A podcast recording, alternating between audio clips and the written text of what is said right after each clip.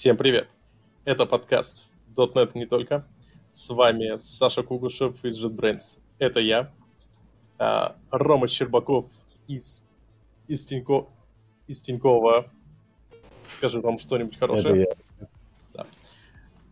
Ан, Ан, Антон э, из Дода. Да, всем привет.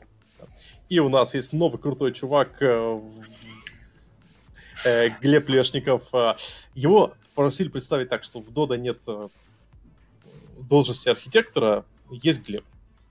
В общем, вот, Привет. вот Глеб. И сегодня у нас супер важная, прикольная тема, которую мы постараемся растянуть на два выпуска, потому что половина э, экспертов не пришла. Э, потому что они занимаются тем, чтобы обеспечить эту тему, а именно логи, трейсы, метрики, спаны. Черт, да сколько всего. На самом деле, знаете, раньше считалось, что логи это просто. Всегда казалось, что Кем? логи... Когда это считалось? Ну, знаешь, как, когда начинают, типа, ну чё, чё напиши логи там файлик залей и все. А, но я готов сделать каминг-аут. Я не умею в логе. Я проанализировал всю свою, ну, как бы, ну, наверное, все-таки длительную профессиональную жизнь и понял, что никогда не было такой ситуации, чтобы я такой сделал логи и такой, черт, я этот сервис, этот продукт обложил логами так, чтобы я... Вот мне сказали, чувак, у тебя проблемы. Я такой, дайте мне логи, я пойму, в чем дело. Всегда такой, у меня есть логи. Ну и, и чё? В общем, у нас давайте... 8 терабайт, у нас 8 терабайт логов. И что? вот, а главное, э, дополнительная детализация, ты, ты добавляешь деталей в логи, у тебя логов становится больше, но лучше... Вот у меня всегда было, типа, черт, их никогда не хватает, их всегда слишком много, но никогда не хватает. Так что я буду сегодня тем самым человеком, который будет задавать вам вопросы, пацаны, помогите мне, научите меня логировать. Но прежде всего, давайте, у нас есть наш традиционный супер-пупер-дупер-пупер э, опрос э, наших э, э, зрителей, наших слушателей. А именно, был вопрос следующий. Как вы логируете? Ну, как люди логируют? 37%, да, 37% ответили тупо в текстовый файлик. Кстати, там, там было несколько вариантов ответов, поэтому если у вас сумма покажется 146, то э, это как планировалось. То есть 37% 17... просто не используют Kubernetes. Ну, они просто пишут текстовый файлик. Какая, а я тебе говорил, Антон, проблема? что Кубер не у всех еще. То есть ты, я же год-два назад, по-моему, сказал, типа, да Кубер это уже все уже, нет. Еще в 37% людей его нет, как минимум. Не, ну, понимаешь, вопрос Кубера еще в том, что... Ну, смотри, ты, ты допустим, в клауде. И... Ладно, Саша, скажи нам, сколько в консоль логирует? Давай посмотрим, сколько. Я, какие мне этого пункта не было. Я реально не подумал о том, что надо э, добавить пункт про консоль. Мне как Глеб, кубернетуса нет просто. Но у нас был классный коммента... классное обсуждение на тему э, консоли, и в шоу-нотах вы можете написать, э, увидеть э, видео с доклада Жени Пешкова э, про убийство, убийцу производительности, где он как раз рассказывал пример, когда э, логировали в StDout, ломал, ломал... Не, он рассказывал, почему CLog говно.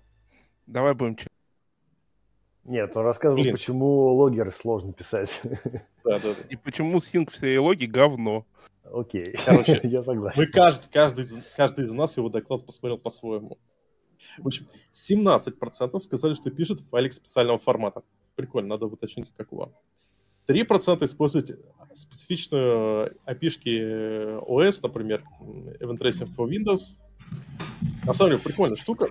Если посмотреть на документацию Microsoft, у них там целый огромный раздел про то, как работать с CTV, но нету пункта «нахрена нам это надо». 52% пишут в, как, в что-нибудь типа ELK, что довольно прикольно. Причем я сомневаюсь, что они пишут напрямую, и из них 0,5% пишут напрямую в ELK. Ну да ладно. Не, а что ты подразумеваешь напрямую? Ну, в смысле... Ну, типа прям в endpoint эластика писать, синком. Вряд ли все так пишут из этих 40, сколько там процентов. А как, погоди, а как, как по-другому? Ну, в отдельный... файлик, а тот перекачивает, а, а оттуда какой-нибудь файл бит качает. Я ж помню, у нас был эластик, и, по-моему, сайт писал, да, у нас в эластик когда-то напрямую, это было очень давно. Ну, мы в целом, да, писали напрямую. А, было такое, да. Ну, Слушай, а мне так просто такого... мало делает, я тебе объясню, почему. Давай про проценты рассказывай. Да, 16% используют SaaS э, типа CloudWatch. И мало... хорошо, что только 16%, потому что моя любимая шутка, типа, когда ты оптимизируешь косты, ты в первую очередь должен убрать э, логи в SaaS. Потому что это всегда самая такая, типа, пыщ. Всего 2% велосипедит. Это грустно. Блин, на велосипеду это весело. Бесполезно, бессмысленно, но весело. И 7% никак не логируют. Логи не нужны, если писать сразу нормальный код. Ну, вот это правильно. почти правда. Вот правильно. Глеб, давай нормальный код, все, блин, хватит эти 2%, быть 2% велосипедов, пошли да. в 7. Писать, пошли писать нормальный код.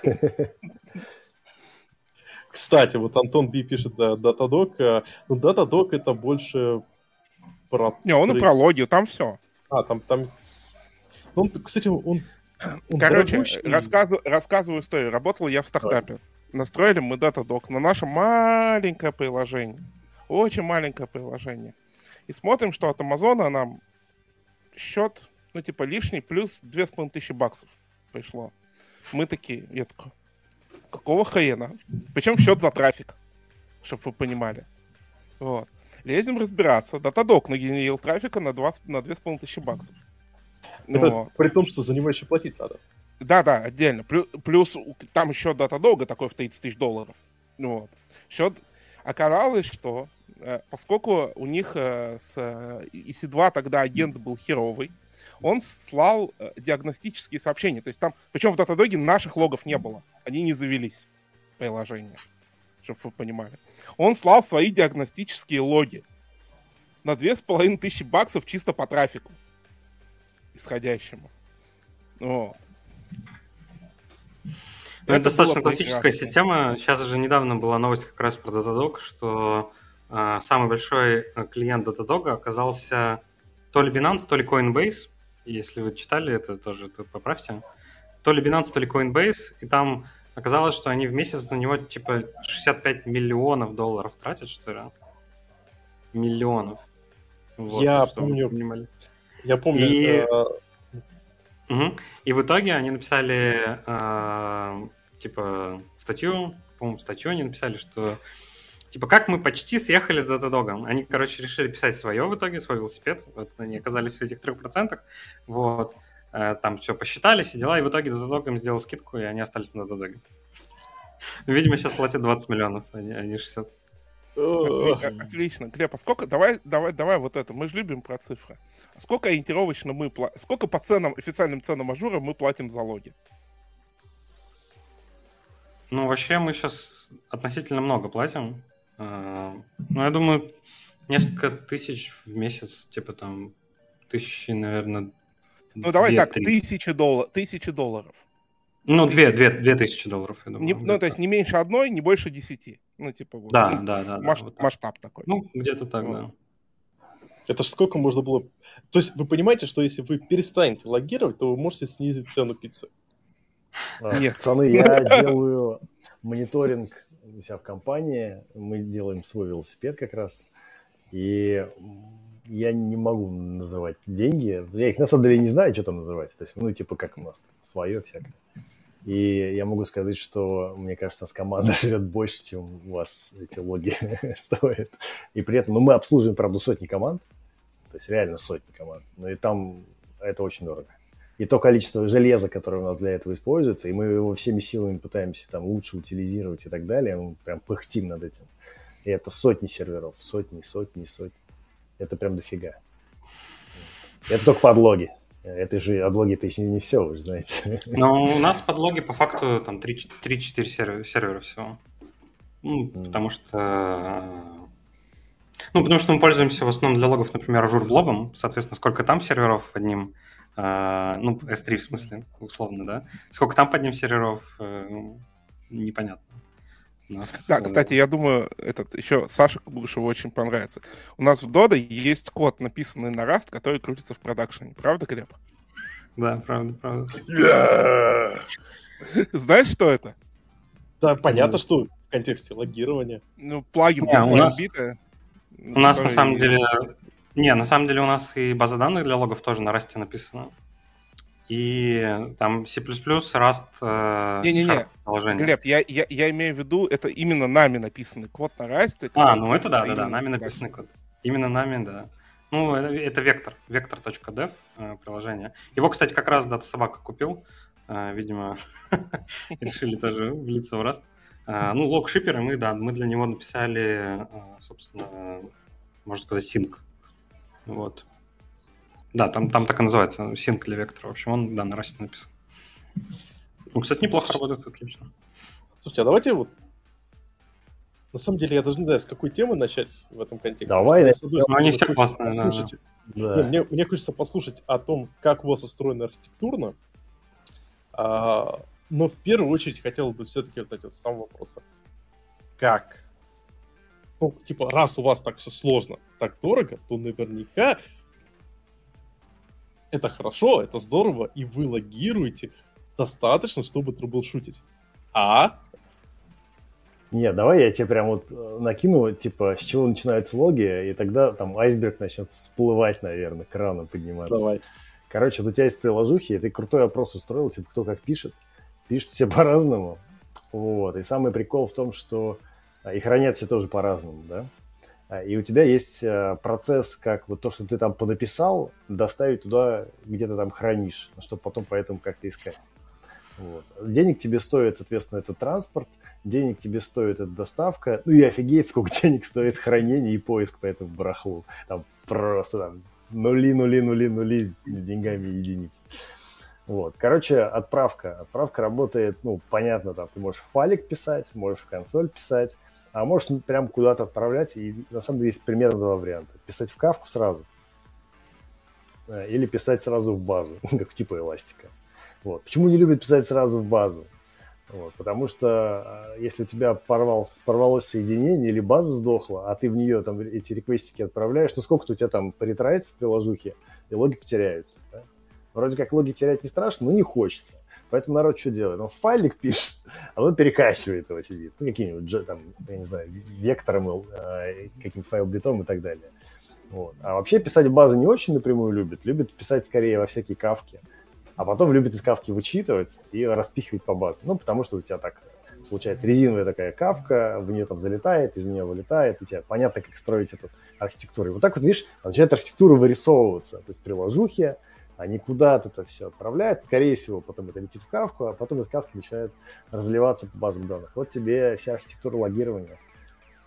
Ну да, а если вы в Kubernetes находитесь, то у вас, в общем, особо сильно выбора нет, потому что, честно говоря, на диск вам писать нельзя, по факту. Ну, типа, из пода. Если, да, если вы хотите внутри пода Kubernetes, Kubernetes что-то писать на диск, при этом не сделали отдельный волюм, я вас поздравляю, Вася, вы балбес. Вот.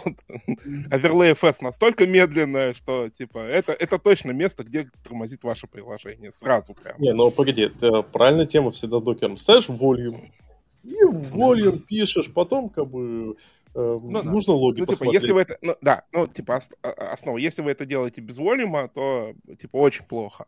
Вот. А, кстати, совет э, людям, если вы ставите .NET, э, папочку TMP, ну, типа, делайте в кубе .NET папочку TMP, лучше всегда зашивать в волюм, потому что .NET сам туда пишет. Вот, без вашего на то желания. Особенно если у вас Newtonsoft JSON, и вам прилетел э, JSON на 500 килобайт. Да, да. Он просто напишет, он там устроит он. Интересно, да. Но Интересно. это мы отвалились, а типа если вы ну, типа, в кубе, вы обычно пишете логи в консоли, и дальше у кубера есть инфраструктура, которая эти логи, насколько я понимаю, Глеб достаточно хорошо собирает, да? Ну, там на самом деле же все работает на контейнер D. Но оно тоже так, знаешь, из... Э, мы тоже с этим поели, так скажем, э, приятных э, шоколадов. Вот. На самом деле там тоже есть всякие приколы. Вот в, данном, в нашем случае это был вот переход с докера, с докер шима на контейнер D, а, когда там поменялся engine, и у него поменялись, короче, если вы пишете гигантский std-out, то а, там поменялся формат вот этого хранения и, типа, формат переноса в строк а, между... Ну, там, короче, внутренние вот эти проблемы. Так что, да, там бывают приколы, но в целом оно, ну, достаточно хорошо работает. То есть, да, там, там в итоге те же самые файлики, но они, в общем, о них подумали умные люди. И. Единственное, что там тоже там бывает такой нюанс, что вектор, например, вот в нашем случае, мне кажется, на больших кластерах это еще сильнее должно быть заметно. Он же, чтобы определить, какой под пишет лог, он ходит в API Kubernetes, и там бывают всякие приколы. Да, например, там тоже может быть прикол, что типа файлик э, под, под файлик написал, но потом там удалился, из API там удалился, из API Kubernetes удалился, и в итоге вектор не знает, куда слать. Там такие приколы могут быть. Вот. Но в целом, да, это ну, работает надежно, у нас в продакшене так работает. Но я бы вообще хотел к Антону добавить, что это все а, как бы прошлое, да, будущее-то это явно OpenTelemetry, а, потому что в OpenTelemetry есть и логи, и трейсы, и метрики. Вот. О, в целом, как бы, да, в целом, как бы я согласен. Я как-то давно посмотрел доклад э, от чувака, Э, из Яндекс Вертикалей. Это все, что не поиск и не, и не такси, если коротко. А, и он там задвигал такую тему, что логи в целом не нужны. Вот, я с ним, конечно, согласен, да, что по сути вам реально логи, как бы вот, ну такие самые вот дефолтные логи, типа что приложение, там, я стартанула, да, на там таком-то IP, таком-то, этом. вам вот эти логи, ну, они редко нужны, их реально мало нужно вам нужна как бы информация по всяким там, по бизнес, так скажем, процессам, да, типа, и во всех этих бизнес-процессах всегда есть там Trace ID, всегда есть какие-то важные там, короче, якори бизнесовые. Вот. И то, что вам реально нужно, по сути, это просто стопроцентный трейсинг. Вот. И, соответственно, возможность э, каждого там, каждого э, бизнес-процесса быть, в общем, затрейшенным. И тогда вам логировать вот именно вот в stdout, надо будет только какую-то совершенно, ну, не привязанную к, к бизнесу информацию, а только вот типа я стартанул, или там я словил фатал, я сдох. Вот. а сразу... все остальное... На, на, на, на самом деле да. клево еще логи эксепшенов логировать. Ну, типа, вот эксепшены логировать, это прям... Не-не, ну у тебя эксепшены, эксепшены же, они у тебя тоже не на пустом месте возникли. Они, например, возникли, что вот там джоба стартанула, да, там что-то обработала, выкинула exception. Соответственно, это уже трейс. Ну, смотри, exception, э, типа, в логе exception у тебя обычно, он сразу тебе рассказывает, вот, типа, одна лог-запись, которая тебе сразу говорит, что делать в 90% случаев. Так, вот. она у тебя привязана к трейсу, понимаешь? О, То есть у тебя, ты заходишь в Ягер, вот у тебя есть, типа, exception, у тебя что-то сломалось, да, какая-то джоба не отработала. Соответственно, у тебя есть трейс один, ты заходишь там в свой просмотрщик трейсов, открываешь, и там тебе сразу exception. Типа, вот такой вот заказ не смог обработать, вот э, Слушай, ну, типа, как только Jaeger научит, э, научится посылать в метрики, и у меня будет красивый дашборд, сколько у меня эксепшенов в приложении. Не, ну, это же это уже вопрос как бы имплементации. То есть, да, у нас, э, у нас до сих пор нет стопроцентного трейсинга, но я надеюсь, что мы его сделаем. Ну, на самом деле, я чуть-чуть прям накинул. Так ты все, конечно, красиво рассказываешь, но есть маленькие детали. Обычно детали кроются в количестве этих э, трейсов, да. логов и тех самых метрик. И условно, почему появились трейсы, логи и метрики? Потому что это разного типа данные, которые по-разному оптимально хранить. И из них можно вытаскивать разную информацию. Да? Ну, То это например, тоже как, как сравнить. Вот, ну, очень э, просто тоже... по размеру. Переб... Я знаю, сколько перебью... весят метрики, трейсы и логи. Перебью, перебью сейчас. А, но если, допустим, у тебя система, которая может превращать логи в метрики, и трейсы в логи, и логи в трейсы, и трейсы в метрики, то ну, граница это как бы она теряется. То есть. Вот, а... кстати, да, насчет системы, которая умеет превращать логи в метрики. Вот у нас есть такая система, и это настолько безумно полезно. Ну, например, вот, типа, детектить дедосы, которых не было до этого. Вот, э, я не знаю, у меня постоянные там запросы к Nginx логингу, вот, и из него мы строим метрики уже, которые помогают там понять, откуда же нас додосят, а потом я вон Глебу пишу, пошли в ВАВ заблочим вот, эти, вот эту подсеть идиотскую, вот, на полчаса. Ну, ну хотя да, бы нас... Давайте я чуть-чуть этот, подразовью этот прикол с разными типами данных. Почему я так вот про них начал говорить, и почему это важно, и почему они вдруг все появились. Потому что если бы логов было достаточно, все бы писали только логи, писали бы туда время операции, а, писали бы там какие-нибудь дополнительные связывающие correlation, для чего мы, в общем-то, и делаем в логах все, да, так, чтобы связывать там эти строчки между собой. Вот. А еще логи вроде как они в одном приложении пишутся как будто, и они там уже упорядочены, а как только у тебя несколько приложений прокидывают трейс один между собой, у тебя там порядок начинает нарушаться, и в трейсинге тоже эти проблемы есть, везде эти проблемы есть со временем. Ну, короче, если бы один формат был бы удобный, его бы все бы использовали, не надо было бы изобретать логи, метрики, трейсы. Но их изобрели. Почему? Потому что по-разному удобно хранить. И больше информации ты можешь хранить там в логах, там что-то больше можешь хранить в метриках, что-то можешь хранить в трейсах. Например, метрики одни из самых дешевых а, данных. Почему? Потому что метрики собираются раз в 30 секунд. А еще они хранятся совершенно по-другому. То есть у метрики у тебя есть набор а, так называемых лейблов, ну это, короче, ключей каких-то. И время и value. То есть у тебя вот этот набор ключей, он статичный, а вот value и timestamp для этого value у тебя постоянно добавляется, причем раз в 30 секунд, а то и реже. И у тебя, получается, есть структурки, типа, которые позволяют тебе что-то искать, и есть очень компактная система хранения вот этих самих value. И ты можешь их хранить да, да, огромное да. количество. А, а потом приходит Джун и говорит, а давайте мы correlation ID лейблом запилим а, в метрику. Именно, exactly. И в этом и проблема, да? То есть, типа, придумали более оптимальную структуру для хранения, которую можно сломать с так называемой кардинальностью. Да, то есть, типа, если сильно вариативное поле добавил, то ты начинаешь базу просто себе разрывать. Time Series DB так называется. У трейсов другая штука. У тебя получается а, к одному трейсу привязан дофигища операций, очень много. И поэтому, естественно, никто не хранит 100% операций трейсов. Это уж дорого. Опять же, ты начинаешь сэмплировать, ты начинаешь хранить там каждый десятый реквест. И вот и получается, что, короче, ты такой, а, вроде трейсы у тебя все есть, у тебя вот эти времена каждой операции есть, там подсвечиваются косяки, рожи какие-то, но данных у тебя самое меньше. Потому что ты начинаешь экономить логи. Ну, казалось бы, можно вообще каждую операцию залогировать, вообще все-все-все, все шаги. Там, не знаю, у тебя реквест пришел, и ты прямо по классику проваливаешься, все логируешь, еще скопами дотнетовскими ты обмазываешь, у тебя там еще филды какие-то сквозные появляются, там, и вообще красота. Вот. Только оказывается, что это типа весит по, там, по, не знаю, по одному килобайту каждая такая запись, да, а потом у тебя оказывается на один реквест их 30, а реквестов у тебя тысячи. И, короче, у тебя хоп, и петабайты данных начались. Вот. И потом ты по этим петабайтам данных ничего найти не можешь, и начинаешь резать. Начинаешь резать, и в итоге тебе информации не хватает. А потом начинаешь, короче, тротлить, потому что, как выяснилось, что когда сбой, и когда у тебя эксепшены вот эти в логах пишутся, по которым ты себе одну задачу поставишь, выяснится, что во время сбоя у тебя сгенерировалось 3 миллиона одинаковых логов с одинаковым эксепшеном. Ты такой, блин, ну нафига? А я за них деньги плачу вообще-то. И ты начинаешь их резать, меньше их писать, и в итоге у тебя начинает ну, короче, тут порезал, там порезал, везде порезал.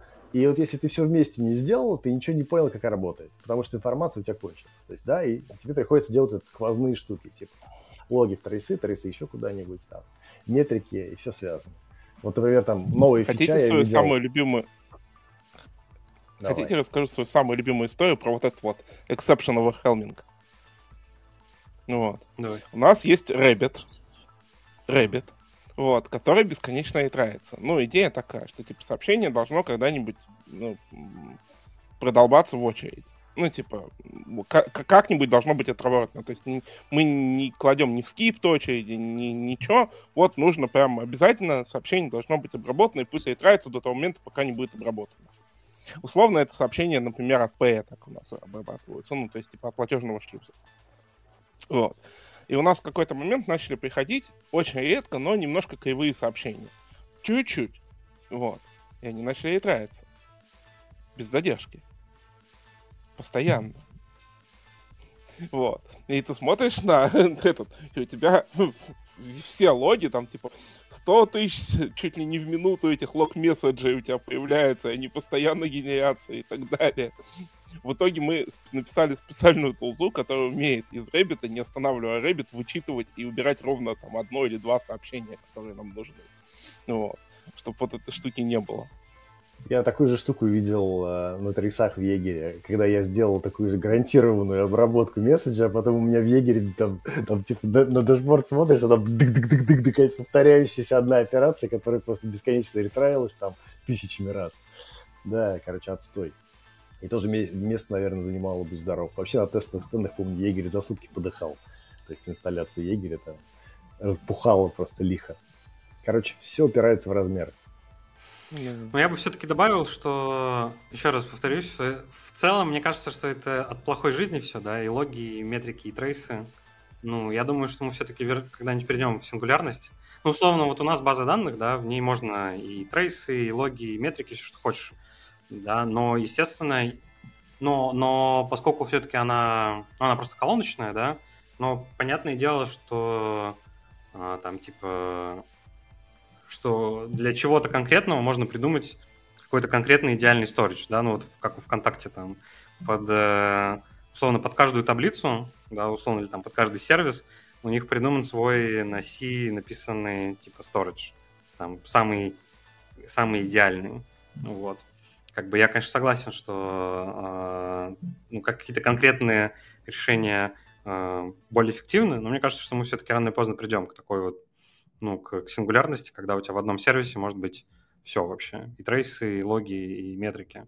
Потому что, по сути, на самом деле, трейсинга, ну, трейсы — это те же самые логи, просто они все связаны correlation ID и trace контекстом. Ну, если у тебя есть джойны в базе данных, да, то у тебя получается логи.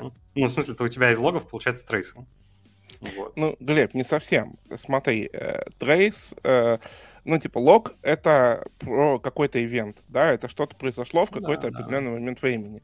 Трейс — это все-таки про какую-то активность, то есть что-то происходило в определенный промежуток, в определенный момент времени, в какой-то промежутке.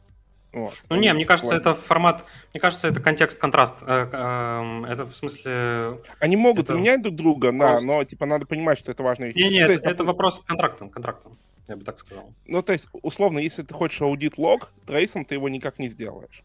Ну, типа, условно. Если ты почему-то хочешь в ELK писать аудит логи, то трейсами ты это никак не сделаешь. Ну нет, нет, ну да, да. Но я к тому, что вот как у Microsoft сделано, я сам в Microsoft не работал, но у меня почему-то строгое, вот из всего, что я у них видел, у меня строгое чувство, что они типа просто обязательно везде пишут correlation ID, и потом делают запрос, который вытаскивает все логи по correlation ID, и вот у них, типа, вот это их трейсинг, как бы. Ну, еще Но ну, там мало. 10 лет назад до, а, этого, до того, как было... В прошлом году был на докладе на .next, я там помогал докладчику, там Адам Фурманик рассказывал про то, как в распределенных системах логи писать. Но вы, чуваки, точно знаете, как выглядят логи в распределенных системах, когда ты, типа, по correlation ID их достал, а у тебя все строчки перепутались там. Ну, типа они там вот так вот выглядят, и ты по ним попробуй определить, что еще реально произошло. Ты начинаешь сидеть и, зная такой бизнес-контекст, как сервисы работают, порядок восстанавливать, потому что иначе вообще не ясно, что было. Да? Вот и, вот и, и думай. То есть, типа, помогает тебе в этом смысле. Там даже синхронизация часов тебя не спасает. Люди там придумывают, как там вот это относительный порядок операций, да, там. Да, да, забыл, там, там есть еще часы, короче, изобретают. А, ну ты про часы Лампорта. Да, да. Да, часы, часы Лампорта. Ну нет, там еще, там еще есть приколы вот со временем на, со временем на машинах же. И в Ягере, допустим, есть встроенная штука, которая вот этот skew, э, сдвиг, короче, она определяет, там, там есть небольшая такая, типа, эвристика, которая определяет, что на одной машине, э, типа, вот то, что спан был создан на одной машине и на другой, и у них, короче, время расходится, и поэтому там вот эти вот э, э, прямоугольнички, да, они, короче, сдвигаются, и, может быть, и если этот, э, вот этот skew adjustment не делать, то э, у тебя может быть, типа, что спан там из будущего прилетел, например, или, например, или из прошлого, да.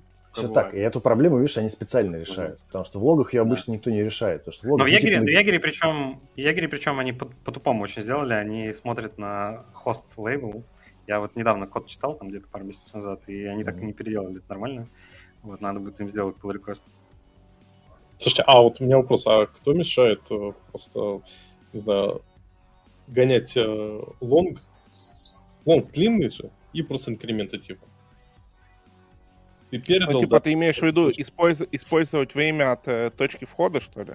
Ну, типа... ну, вот нет, просто ты, у тебя есть correlation ID, кинь еще один хедер с long'ом, и пусть при каждом логировании будет инкремент. Ты Lamport time изобретаешь сейчас. Примерно так и работает.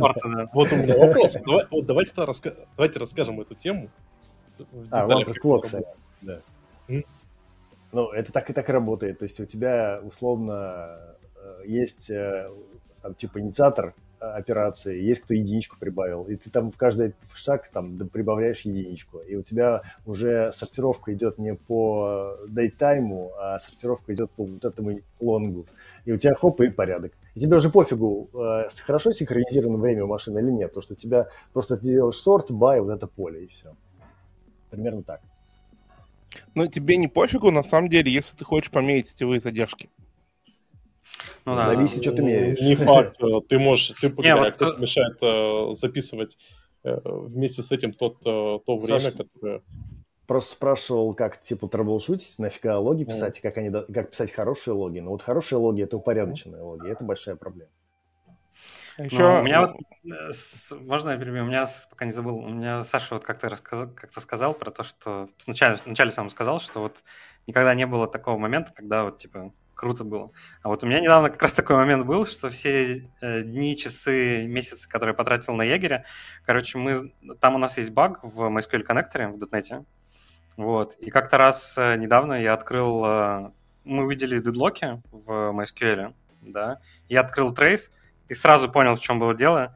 И более того, там были вот эти вот, короче, э, там были спаны, там сошло, сошлось, э, вот эти звезды сошлись, и ничего там не разъехалось, и там прям по спанам было видно, кто тайм-аутит, почему, и, и кто вообще, короче, тут виноват. И я такой посмотрел подумал, что вот вообще не зря все было. Как бы не зря я потратил Слушай, время. Я могу, по... да, я могу подобную же историю рассказать. Мы как-то в свое время начали смотреть типа, а что у нас так медленно все в монолите происходит с MySQL, опять же. Вот. И как раз у нас был трейсинг, и мы поняли, посмотря на трейсинг, что у нас на запрос одного feature toggle'а вот, происходит три запроса к MySQL. Вот. А, э, ну, типа, на вот наш запрос запрашивалось там состояние 30 feature toggle'ов. Вот. И, и, более того, еще что там, э, вот в том запросе, там было, э, там, короче, э, там такая была история, что там были server-side ретраи, вот, и там тоже в спане, ну, вот в смысле в трейсе Jaeger'е было видно, что эти server-side ретраи, они, короче, параллельно прям э, организовывались, да, ну, типа, они, то есть там, по сути, без джиттера, без, без никакого, без там экспоненциального джиттера, да, без всяких таких вещей, просто два ретрая фигачатся вслед, а до этого, как бы, там транзакция не была завершена. И поэтому, типа, были дедлоки. То есть э, там вот прям по картинке прям четко было видно, почему дедлок, э, где там этот тайм-аут, и, и, и, короче, вот эта лесенка была прям супер крутая. Вот, и теперь самое главное, расскажите, как вы этого добились. Вот давайте. Вот, э, потому что, ну, come on, вот, окей, типа, я хочу, э, знаете, так, представим себе, что у меня есть лапки. Я такой, окей, я добавил себе OpenTelemetry, добавил трейсы. Давайте э, для как бы, через полчаса сделаем небольшой overview. Что такое логи? Ну, типа, пишем строчками там. Пришла такая-то фигня, сломала, э, пришел такой-то input, так-то, так-то. Что такое метрики? Это информация о сборке мусора, о нагрузке, о памяти. Ну, что-то такое небольшое, что может собирать большое. Что такое трейсы?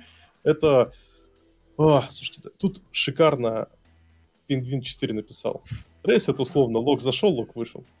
И uh-huh. попутно информация о том, сколько времени заняла тайная операция с э, дополнительным там метаинформацией. Ну, дельта между этими событиями, да. Да. Да. Как-то так. Окей. А теперь вопрос. Вот у нас вся эта есть информация. И лапки. Как, имея все это и лапки, сделать... Вот давайте, по методологии. Как, имея все это и лапки сделать так, чтобы вот ты такой запустил, тебе баг пришел, тебе говорят, разберись. И ты взял и разобрался. Вопрос, а сколько, а сколько сервисов? Ну, прям вот, а тут, мне кажется, здесь вот все и поменяется. То есть, типа, от РПС. сколько команд? Сколько команд? Есть ли там палка? Есть ли там палка? Да, самое сложное, на самом деле, даже не в не, так скажем, в лабе сделать, да, а просто на всех э, распределить, ну, типа, У, у нас как бы до сих пор есть некоторые сервисы, которые не покрыты ягерем, хотя это сейчас в .NET делается 10 строчками по факту. Ну, типа, во всех, практически во всех случаях в .NET сейчас... Это делается 10 строчками, плюс у нас есть нукет пакет, который делает это одной строчкой. Ну, типа, да. CS Project имеешь в виду? Ну, не-не, там условно вот прям как в доке так написано. Там на самом деле OpenTelemetry, вот у нас, у нас же еще Zipkin до этого был. И, э, и не только Zipkin, там еще Lightstep был. Короче, у нас много всего было. Э, но вот с внедрением OpenTelemetry, там, конечно, тоже есть вопросики, но по факту сейчас все, что нужно, это условно в стартапе сделать add, э, что там, add OpenTelemetry и все. Ну и там прописать там, название сервиса, и куда ну, ты шлешь, э, и какой экспортер ты шлешь. И, и, Add и накидать... и use OpenTelemetry тебе нужно, потому что... Ну да-да-да, и, и накидать... Э, и накидать подписки на ивенты, да, соответственно, там от MySQL коннектора, от там, Transit, если он у нас есть, там от э, Kafka либо. В общем, сейчас на самом деле очень просто. Как бы э, просто в одном сервисе это реально просто сделать, а вот типа в 30 чтобы оно еще там все правильно коррелировалось, да, там, ну, там просто много, как бы, надо очень хотеть это сделать. Вот. Ну, окей, вот Open Telemetry подключили. И что дальше? Да, дальше надо... Ну, Юрий, да, давай так, у меня нет вашего нугита, я просто зашел на гайдлайн, скачал Open Telemetry, настроил, чтобы он в э, развернутый егерь э, отправлял, э, и я такой сижу, такой, все хорошо. Но нет, если с позиции... Почему он особо не фиксится? Если смотреть с позиции, что у тебя есть егерь, то это действительно работает, как ты сказал, и оно все пофиксится. То есть вот так а, вот заведется. А, а, нет, нет, нет, ребят, а дальше полгода команды SRE, которая настраивает вашу структуру на то, чтобы это все собиралось. А, а дальше вы потом... нанимаете команду из 12 да. человек, которая полгода настраивает всю вашу инфраструктуру, чтобы это хоть куда-то собиралось. Да, а потом еще надо всем людям ходить и рассказывать, что у тебя вообще-то есть тресы, за ними надо посматривать, на дев-среде да. посматривать, на продакшн-среде посматривать. Ну, и, и даже не то, что посматривать, еще напоминать во время инцидента, что там инцидент идет, и ты такой, так, а вы, ну, тресы смотрели? Да-да-да. Так что в этих тресах смотреть? Давайте так, прологи я на самом деле хотел все-таки вопрос логи, потому что у нас сверху написано в названии mm. логи, первое слово, а потом трейсы. Запятая. Но давайте, раз уж мы говорим про трейсы, что вы там смотрите такое? Слушай, ну, а может один типа, раз лучше ли... показать? Может лучше один раз но показать, если... чем ты их раз объяснять? Можно, ну, можно. Самом, но, самом но деле... у нас аудиоподкаст. У нас аудиоподкаст. Поэтому если мы будем что-то показывать, то надо это настолько классно рассказывать, чтобы те, кто Нет. слушали нас, они такие, черт, я перед глазами вижу всю эту картину. На самом деле, если я вижу слово тайм-аут, тормозит, э, ну, ключевые слова, тайм-аут, тормозит, медленно, э, много тратит там ЦПУ, да, или что-то такое, то я иду сразу в Егерь, как бы смотреть. Вот, потому что там, скорее всего, там те же самые логи есть, да, потому что у нас, э, ну, по факту у нас к трейс, в OpenTelemetry ко всем трейсам ты можешь присобачить логи по умолчанию. Вот это возможно, как бы там есть э, механизм для этого специальный. Вот, соответственно, ну, скорее всего, там эти логи как бы уже присобачены к этим трясам именно бизнесовые, там или всякое такое. Какие трясы у нас не работают? Да. У нас а... комментарий пишет, а вы трясы смотрели? А вам ответит, какие трясы у нас не работают? Вот, соответственно, у меня как бы первая реакция, я иду в егерь, э, ставлю там, типа, все, что больше одного, одной секунды, да, там, или двух секунд, и, и смотрю, э, ну, что там, или фильтрую там по операциям, да. Ну, там, на самом деле, там много всего для фильтрации есть, вот. Иногда да, я могу но даже... при этом все равно самая большая проблема с трейсами — это найти нужный.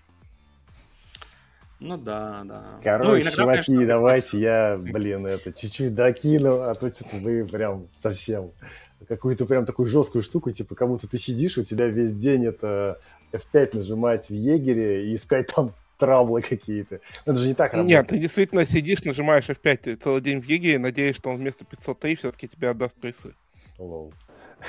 Ну, на самом деле, короче, как выглядит э, день человека, у которого ломается провод, и, ну, надеюсь, не ломается провод.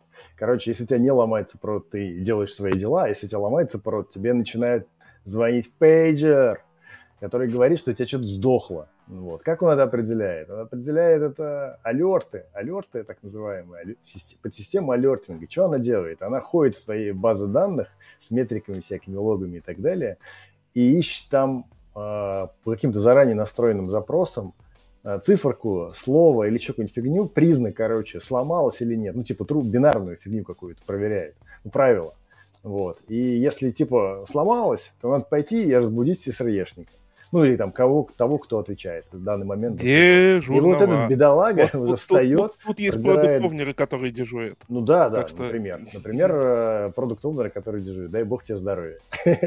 ну так вот, типа будет этого человека, и вот он уже продирая глаза, заваривая себе кофе, нажимает, начинает нажимать F5 в егере, смотреть, что там в трейсах у него происходит, и искать проблему, и чинить ее. То есть обычно это так происходит. То есть, типа, у тебя все эти сборы данных нужны для того, чтобы а, э, вовремя задетектить проблему, и б, уже когда тебя кто-то разбудил, пойти разбираться, где точно проблема происходит. Вот, то есть, типа, один триггер какой-то тебя будет, а остальной контекст ты пытаешься достать из своих дашбордов, э, таблиц с логами и графиков красивых с трейсами. Ну, вот ты сейчас описал работает. Ты сейчас описал, знаешь, такую стандартную скорую помощь, которая, ну, давай так, э, ты вот когда такая ситуация происходит, ты же каждый не день. делаешь такое, ну не, понятно, что каждый день, но ты же не, там, не делаешь такое, о, я знаю, где это фиг, в коде пофиксить. Ну как, как правило, а, скорее всего, там, или это... Левым очень согласен, как раз вот э, для этого трейсы и делают, чтобы как раз, типа, видеть, где это в коде сломалось. То есть, типа, ты для этого их и делаешь. То есть тебя типа разбудили, ты пошел, открыл егерь, нашел красненькое, нажал, она развалилась такое большое, там красное место такое, вот тут развалилось. Да, ну такой, а дальше что? То есть да, э, Обычная ситуация какая? Логи, например, и читаешь, mm? что там сломалось. А дальше ну, ты да, проваливаешься в логи, начинаешь выполнять скрипт Антона, который по эксепшену определяет точно, где надо фиксить, и идет чинить.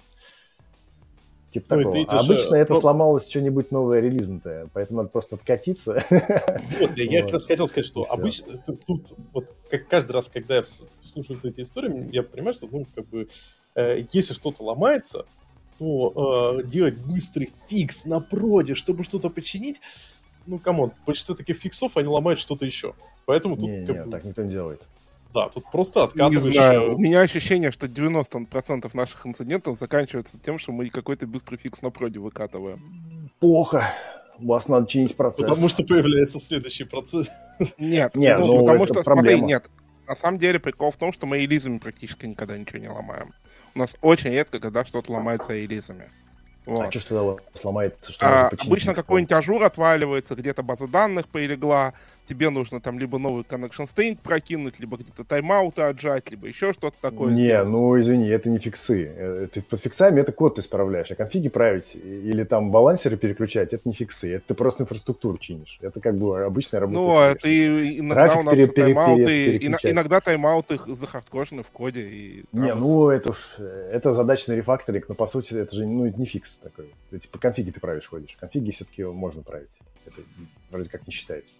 Другой, конечно, косяк, что тебе приходится там передеплоивать сервис из-за того, что у тебя конфиг там поправился, потому что его пересобрать, там, тесты прогнать и запустить. А он каждый, каждый раз в новом месте правишь, уже фиг знаешь, куда его засовывать. Не, ну, Антон, я тебе честно говорю, если тебе приходится на каждом инциденте править код, плохо. Это так, так не должно быть. Это точно. Это просто я не, не ну, понимаю, не, как не, не, не на каждом. Я говорю, что вот большинство фиксов, которые мы как-то ну, типа, делаем, да, ну, они связаны, ну, по моим ощущениям, они как-то связаны с правильным кодом. Вот. То, что тебе код почитать надо, это можно ну, быть, но поправить я не уверен. Не на каждом, нет, конечно, мы не на каждом. Да я верю. Вот. Такой просто обычно чаще всего по статистике считается. Вот круто, кстати, то, что ты сказал, что у вас релизы прод не ломает, значит, у вас типа хороший пайплайн тестирования, да, что вы до прода просто говно редко дотаскиваете, поэтому на вас его редко ломает. А у вас обычно инфраструктура отваливается, это вообще круто, если у вас только такие сбои. Поздравляю, Дудо крутые. Вот. Потому что чаще всего у людей все разваливается как раз на релизах, и, типа, самый известный момент, это когда ты новый код залил, вот тогда что-то и отваливается. И тогда у тебя единственное правильное действие, которое можно предпринять на проде, это откатиться назад. И все. Откатываешься назад и разбираешься. Собираешь постмортемы, логи собираешь, а потом что-то делать. Вот. А можно я вот этим чувакам про Option Monitor скажу, что нет. что это не работает. Я, могу... я знаю Глеб, миллион расскажи... способов, как это не сработает. Глеб, расскажи, сколько, сколько нужно э, людей в команде SRE, чтобы у нас был завелся консул Option монитор дополнительно? Да. 12-14? Не, ну вообще это противоречит 12-фактор апу и, и консулу. Ну, как бы... И это же, получается, лишняя просто... Ну, лишняя модель отказа, да? Есть, э, как бы, ну, значит, консул, когда у вас упадет, а он упадет, у вас э, не будет работать конфиги. Ну, в смысле, у вас приложение просто не работает. Поэтому не конфиги должны быть... Да, не стартанет. Конфиги должны быть иммутабельные. Вот у нас как-то раз э, одни люди решили в, в ажурке Vault ходить, в, когда при старте, да, при старте мобильного API. Вот. И я, конечно, им говорил, что это... Нет, ну, это, при старте, идея. это при старте P было. Нет, нет, при старте P как раз это можно, потому что... Нет, это было это... при старте мобильного API. Это было при вот. старте P, Глеб. Они ну, сходили за ключами шифрования. Да, и потом, э, потом как бы Киволт сдох, причем он сдох как бы так, типа, наполовину. Вот, там, там какой-то сложный был тоже механизм отказа у него. И в итоге, конечно, у них приложение как бы сдохло. Поэтому, если куда-то можно не ходить, то лучше это не делать. Да, ну и опять же, чтобы iOption монитор заработал, тебе во, во всем своем коде надо аккуратненько этот iOption монитор прописать, написать делегат, который будет реагировать на изменение конфига, и написать такой классный код, который в рантайме под конкуренции аккуратненько эти конфиги начнет мутировать, не отваливать. Я прям... Ладно, дай Ладно, я могу... Не, ну погоди-ка, а тут... Подождите, э, подождите, подождите. Я вспомнил, я, я, у меня есть холиварная тема, я могу сейчас так закинуть. Чтобы не передеплоить после отправки конфига, надо не iOptions монитор использовать, а конфигом дел... конфиг делать фичтаглом. Раунд. Хорош. Да, да, да, да. А потом Глеб, Глеб, только ты скажи, что ты пошутил. Ну, пожалуйста, ну скажи, что ты пошутил. Ну, а мне... Ну, погоди, а, на самом деле это а найдите в, в, этой, в этой фразе проблему. Нет, нет, он мне сейчас прям по больному бьет. Глеб, нельзя так. Я тот человек, который ходит по всему Дода и кричит, что, блядь, перестаньте использовать фичи как админку и как конфиги. Вот. А почему? Скажи, чем это... Потому что у тебя код э, обвешен 13 миллионами ифов, которые никто не знает, зачем они были здесь, куда они идут, что они меняют. У меня есть история от чувака... И это, вот это вот, вот это вот. Да, Любитесь. Да, вот. Как раз такая история. Не буду говорить имя чувака, не буду говорить компанию, но компания известная, и продукт тоже известный и большой. И вот тебе на старте дают несколько листочков А4, в которых описание фичтаглов, которые нельзя ломать. Есть листочки А4. Знакомо, знакомо, да. Правиль... Не то, что нельзя ломать, а правильного сочетания фича таглов. Конечно, Это важно. Конечно.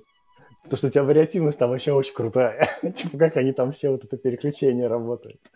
да, я тоже на работе да, борюсь с фичтаглами. Надеюсь, меня мой тимлид сейчас слышит.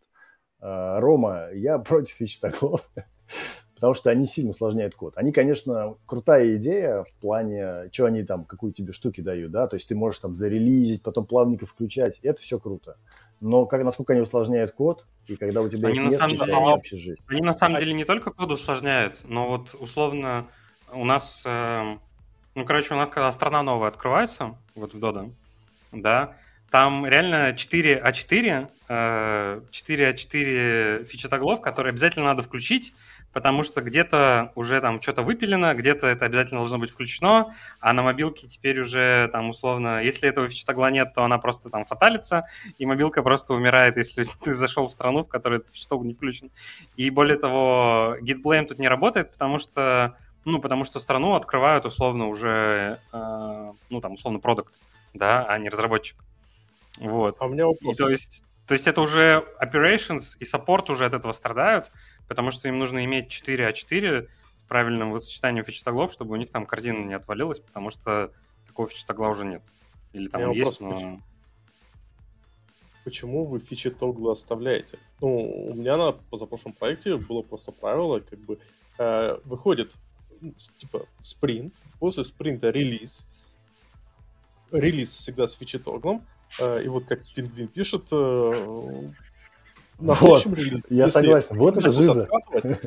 То ты, да. э, как бы ты их откатываешь. То есть, да, там есть ситуация, когда они переживают тебя, но в целом подразумевается, что в след... автоматически заводится таска на следующий релиз удалить этот фичеток. Да, таска, которая уходит в бэклог, которая там а, а тут ну, тут уже вопрос ответственности тем лида, то есть если тем лида э, в команде висят... Э, Глеб, а что у нас нет тем лидов, да? У нас э, нет, просто это реально очень сложно инфорситься. Более того, раскатка может долго идти. И, и еще хуже, что может быть... Ну, по сути, если ты что-то в мобилке сделал, то оно не откатываемое, все. Ну, то есть, я не знаю, у нас, у нас Force Update стоит N миллионов рублей. Просто вот если нажать кнопку с Force Update, я не знаю, сколько у Тинька, кстати, он будет стоить, наверное, миллиардов рублей. И вообще Force Update для Тинька что-нибудь? Мне, мне кажется, для Тинька Force Update наоборот дешевле, потому что, ну, типа там Э, скажем а так, у тебя нет, у тебя нет вариантов, да? на новые Обновиться. Да. Ну да, да, кстати, да. А у нас потому что, это, это мы берем у пользователя деньги, а тенек, да. тенек отдает пользователю деньги его же. Справедливо, да.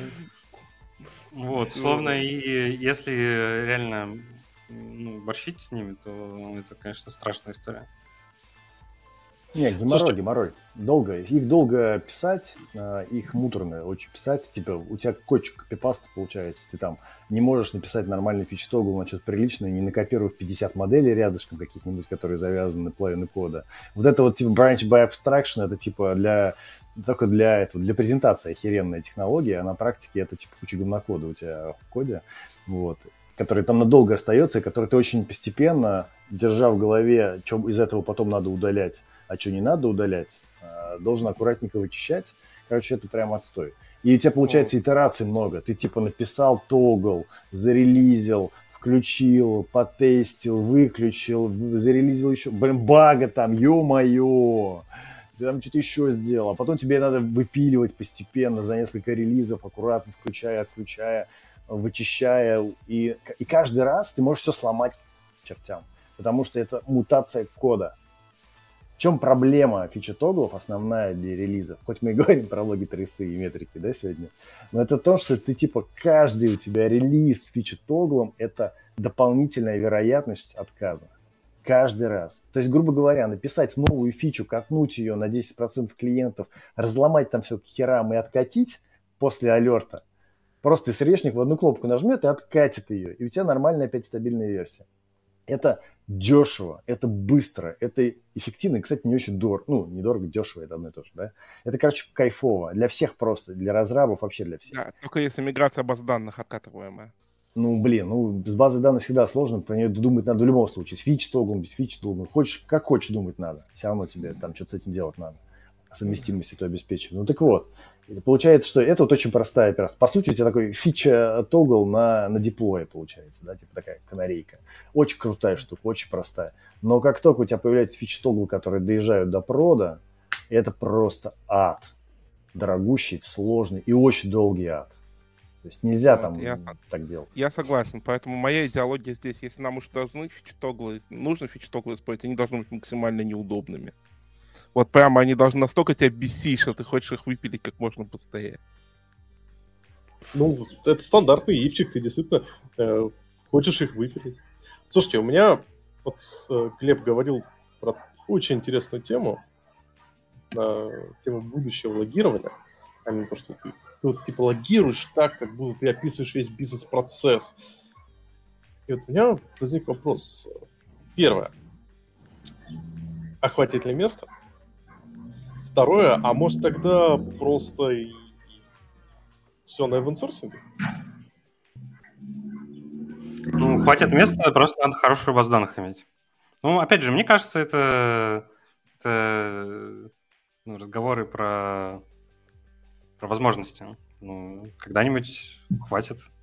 Ну, раньше, раньше, раньше у нас и Data была условно там 10 терабайт, да, сейчас э, на, в один Сейчас только, столько памяти на сервере можно иметь. Так что не, хватит.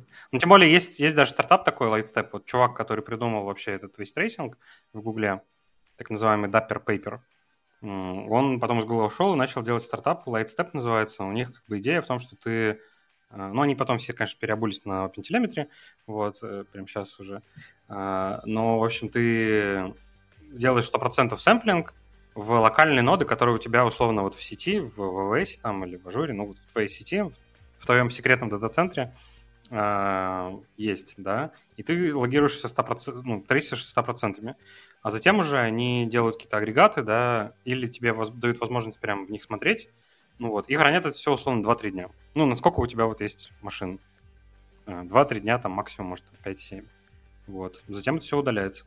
Ну, тут, э, тут скорее вопрос в том, э, реально ли нужно это, нужно ли тебе вот такой вот troubleshooting там больше, чем 7 дней назад? То есть, э, ну, это, это то же самое обычных логов касается. Вот мы логи год держим, да, по факту, конечно, нам, ну, не для всех логов это надо делать.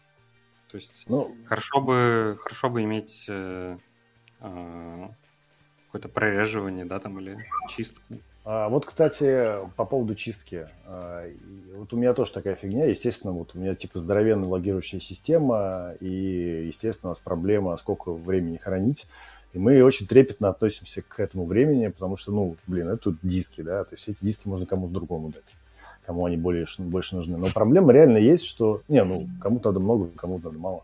А проблема в том, что хочется иногда посмотреть назад и а, хранить, например, неделю чаще всего не хватает, люди не успевают потраблшутить. Да, да, да, да. Просто не успевают. У тебя там эти все спринты, встречи, на ретро посидеть, чаю попить на делике, вот это все. И ты не доходишь просто до трейсов, а трейсы удалили.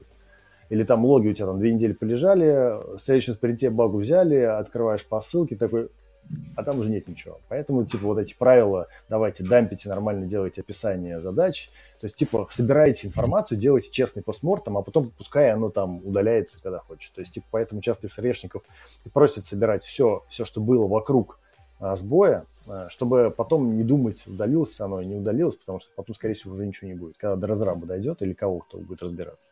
Это прям серьезная проблема. И вот в метриках, например, эту штуку решают даунсэмплингом. То есть, типа, это называется даунсэмплинг, это когда ты, типа, данные, которые сейчас, они почаще, там больше детализации, больше точек хранится, больше значений. Данные, которые постарше, они там по каким-то правилам прореживаются, у тебя вроде как э, интервалы большие, и ты там какую-то динамику можешь смотреть, все такое. На больших интервалах, точнее, все это видно, но там, когда начинаешь проваливаться, конечно, у тебя уже там ничего нет. То есть все, что детальное, там, тут, не знаю, условно, месяц, а все остальное там может годами лежать. Вот. И это единственный, наверное, способ контролировать хранилище, потому что это радикально. Активация, вот спрашивает э, какой-то господин Артем, не знаю, кто это. Вот. Да, вообще какой-то левый чувак. Архитектор, наверное. Вот. Архитектораст. Да, и он, короче, архивация крутая штука, что с ней только делать непонятно. Как потом э, заархивированные данные обратно в егерь э, засунуть? Ну вот, или... вот у нас, э, у нас на самом деле э, многослойное хранилище, Mm-hmm. Да, то есть у нас вот те логи, которые год хранятся, они на самом деле на S3 хранятся, и дисков как бы, ну, я не знаю, сколько там дисков, короче, это проблема Microsoft. Много. А, это много. А, ну, соответственно, а активных данных у нас только 60 дней. Ну, в смысле, что мы можем как бы разогреть, там прям рехит, короче, сделать, в микроволновочку, в общем, засунуть там часть э, данных, которые нам нужно, и они зайдут на кэш SSD. Ну, соответственно, а весь вот этот активный, как бы активные 60 дней, они на SSD лежат. А у меня вопрос, а зачем нужно, типа, логов условно больше, чем на две недели? Ну, потому что ты просто не успеваешь до них дойти. Тебе от МВД приходит э, письмо счастья и говорят... Да. Э, э это согласен, да. Все. Ну, оно просто, оно просто приходит, как бы я видел. Да, я понимаю, это я глуп, ну, требования законодательства я понимаю. Нет, я, я согласен, я согласен, что вот как раз именно с Операционные логи, это трейсы и так далее, кажется, больше, чем две недели хранить, ну, типа, не надо. Да, да, я, я согласен, что вот, э, как бы, тиринг нужно... Но она, они просто, Артем, они... Там база колоночная, там очень хорошо они сжимаются.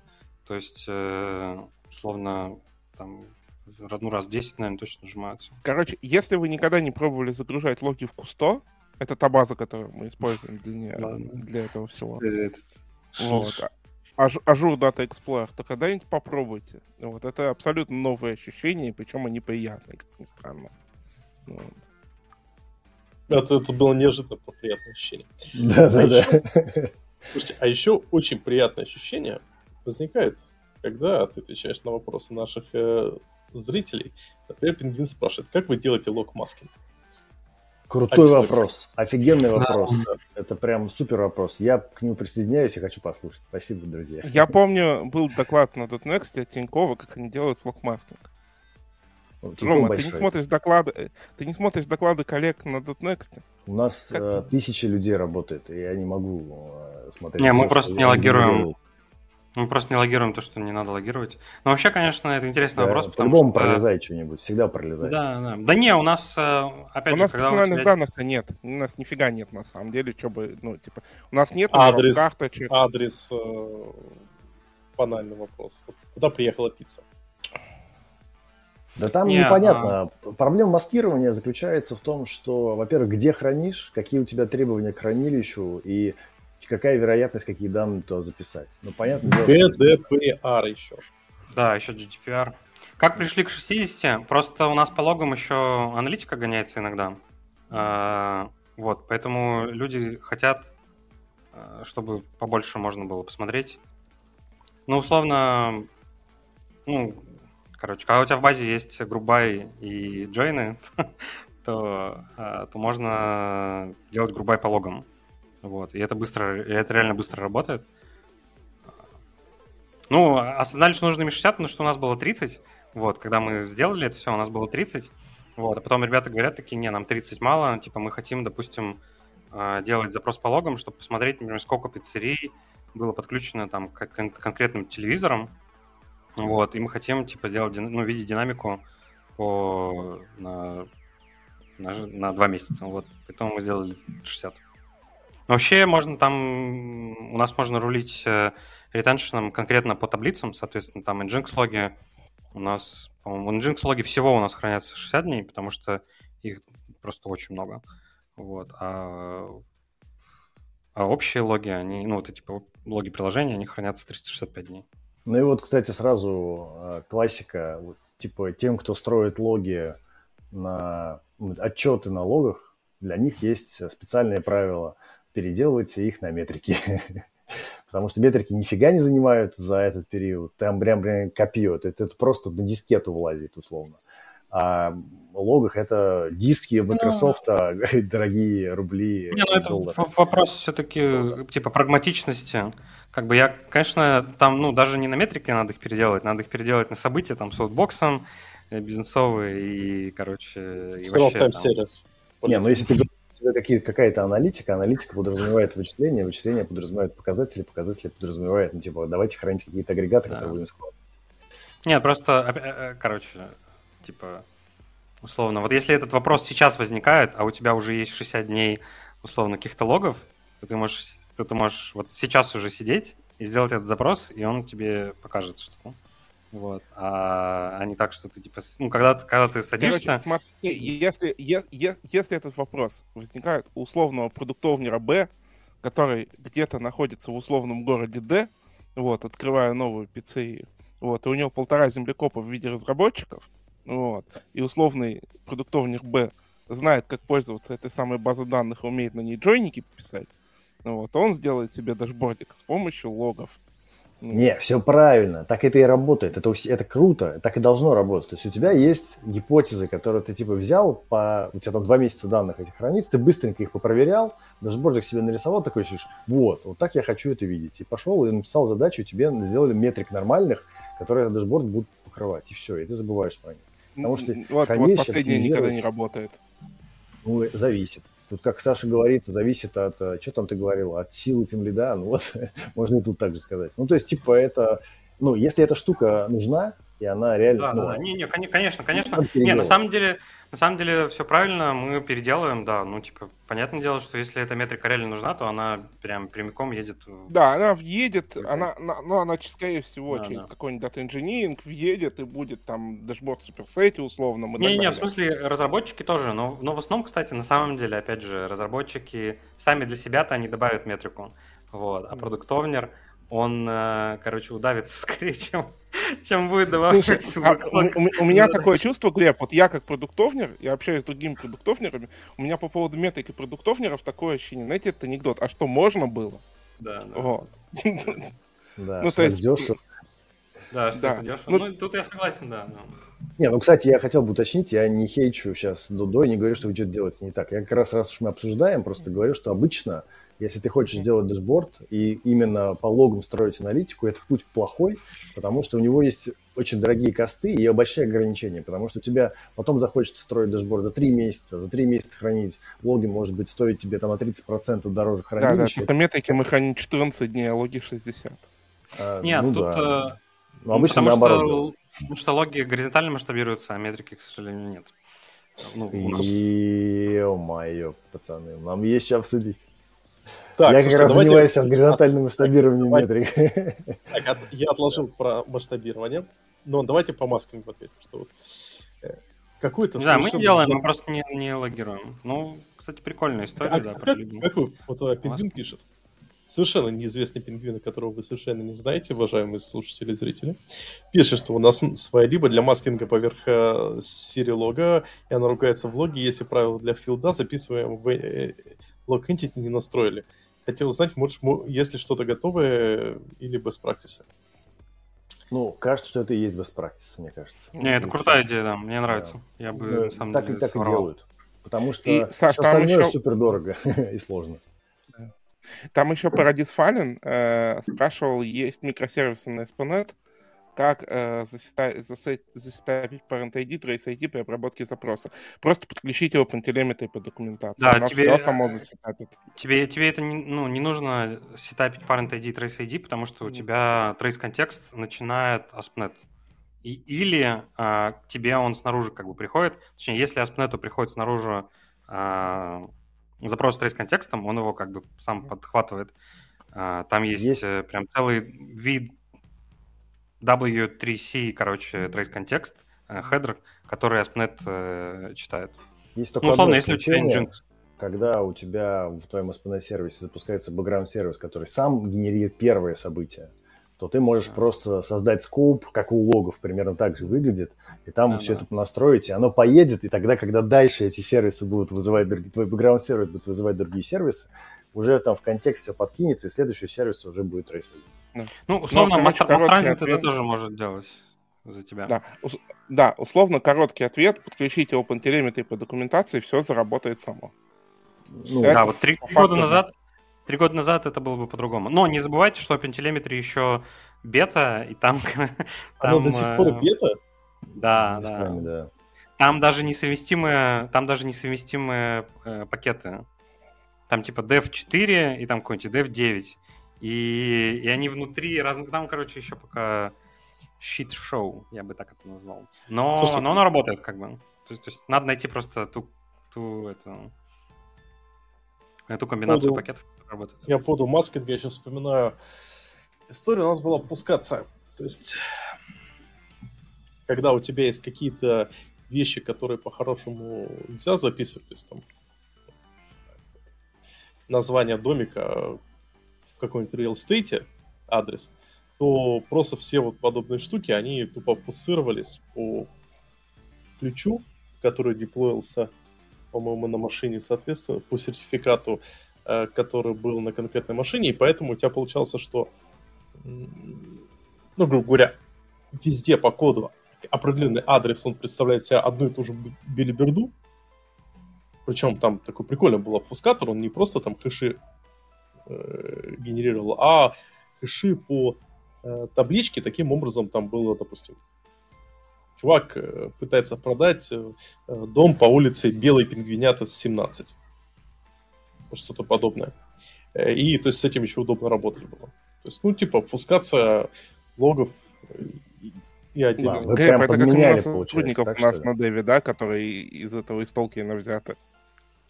Да. Мне да, Антон рассказывает про кишки додошные. Вот.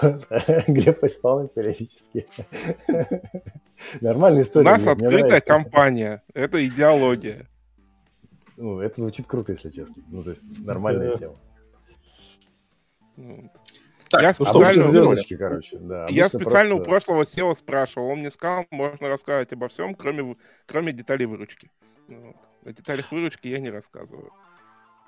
Нормас.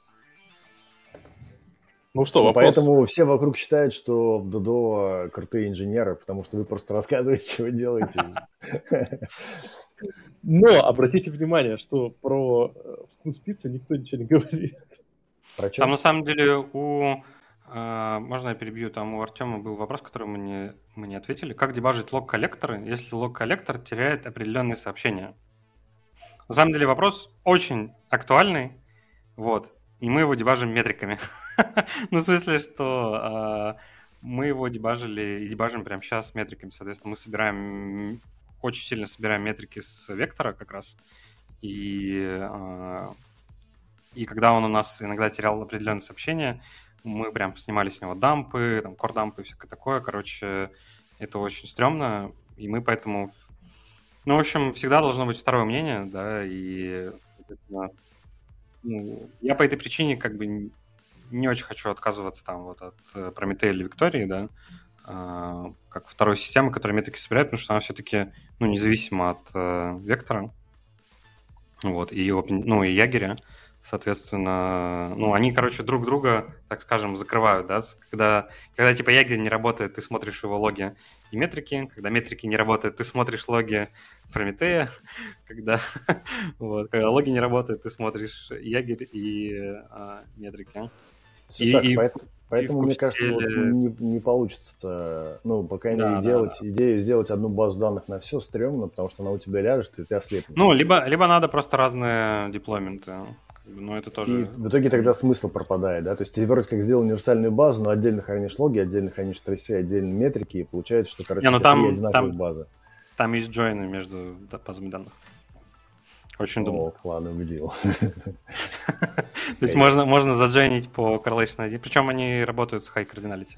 То есть можно там 100 миллионов на 100 миллионов заджойнить. Слушай, а кто тебе мешает делать джойны э, на разные базы данных? Э, на разные базы данных, банально.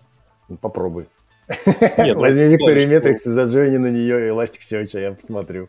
Ну, опять же, если у тебя а не, ну понятно. Не, ну кстати, что... не, ну кстати, вот в, в современных э, аналитических базах данных на самом деле есть external тейблы, и я себе уже даже представил это.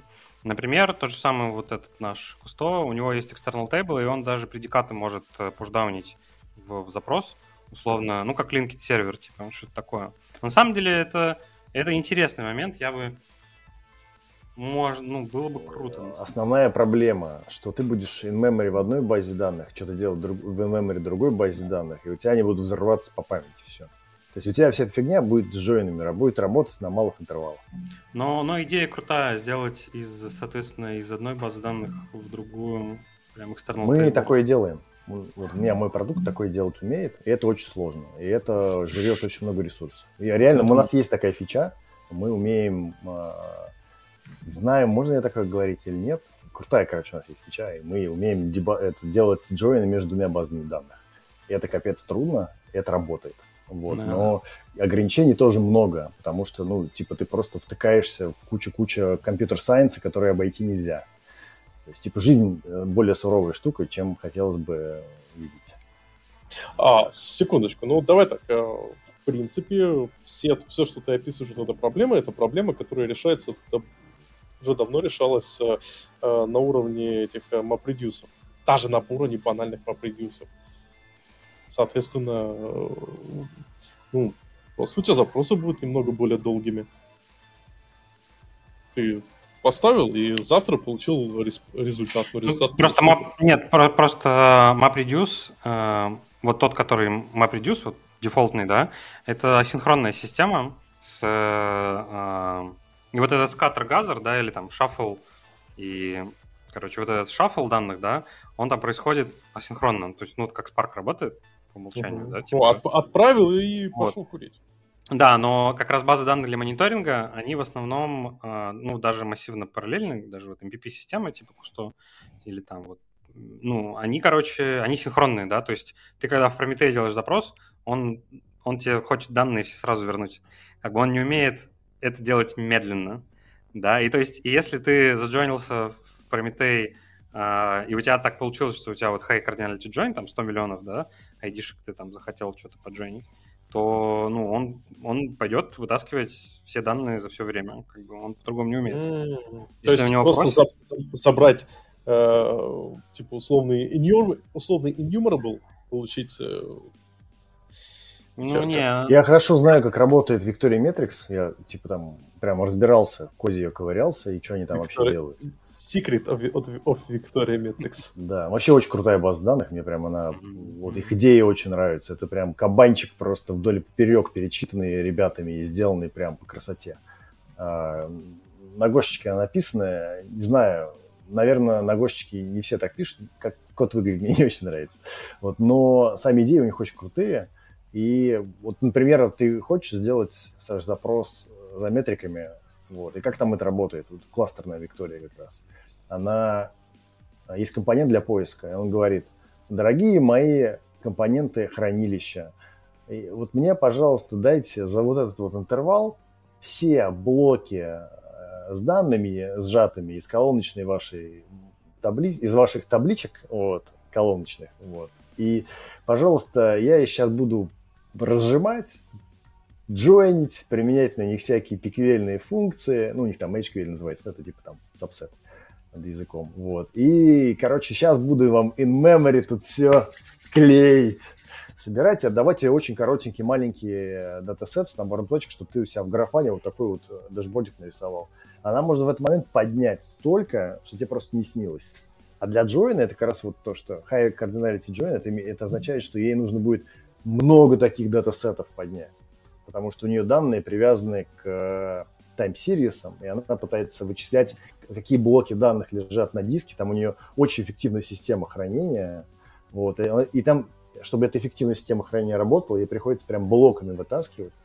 И там, короче, будет стока, ты просто ошалеешь. Это, это все разбирать. Никакой памяти оперативной тебе не хватит, потому что она тебе будет терабайт из дисков поднимать.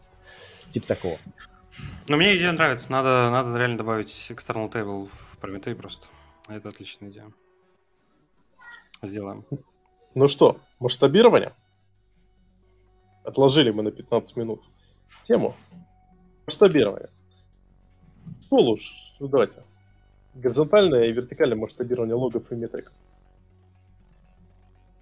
А, если мы говорим про логи, то сейчас 90% наверное, скажут, что у них эластики хранят эти логи. Эластики, короче, фигово вертикально масштабируются, потому что они фигово работаешь на 64 битах, а и хорошо работают на 32 битах, поэтому... Нет, они... Давай, давай, давай по-честному, эластики отлично работают на 64 битах, если ты используешь 32-битные джавовые указатели. Да, но тогда тебе бессмысленно верти... ты вертикально ограничен в масштабировании. Куда тебе? Что, диски? диски не, ну там сколько? 32 гигабайта памяти, по-моему, они вполне могут э, спокойно переваривать. Ну, а в ядрах ты довольно быстро упираешься в железках, типа, в количестве ядер. И в итоге тебе, что толку-то от них? Ну, то есть, типа, ему не надо много трейдов и эластику для того, чтобы работать. У него там все на синхронных воркерах внутри сделано. Вот, ну, много маленьких довольно... инстансов. Много маленьких инстансов. Но это не вертикальное масштабирование. Да. Поэтому я и говорю, что получается, что когда мы говорим про эластики, то ни о каком вертикальном масштабировании речи не идет, их все скелят горизонтально. Делают mm. много маленьких эластиков. И тут начинаются другие приколы, потому что когда тебе нужно собрать множество маленьких эластиков данные, результирующие, то где-то у тебя соберется большой датасет, который надо смержить и который взорвет тебе хипу этого бедного маленького 32-битного эластика. Ну, 32-гигабайтного. Давай честно, то, не 32-битного. Ну, не, вот там у них есть, э, они даже рекомендуют меньше, там, 20 гигов. Ну, да. Как будто бы я не, не путаю. Ну, типа, да, да, 30. да. Ты, ты прав, ты прав. 3, меньше 30 дуг. Да, да. Ну, они, они, ну, у них там, типа, идеал, у них идеал это, типа, 64 гига, э, когда ты 26 отдаешь на хип, и, и все остальное это... Это все остальное, хранилище.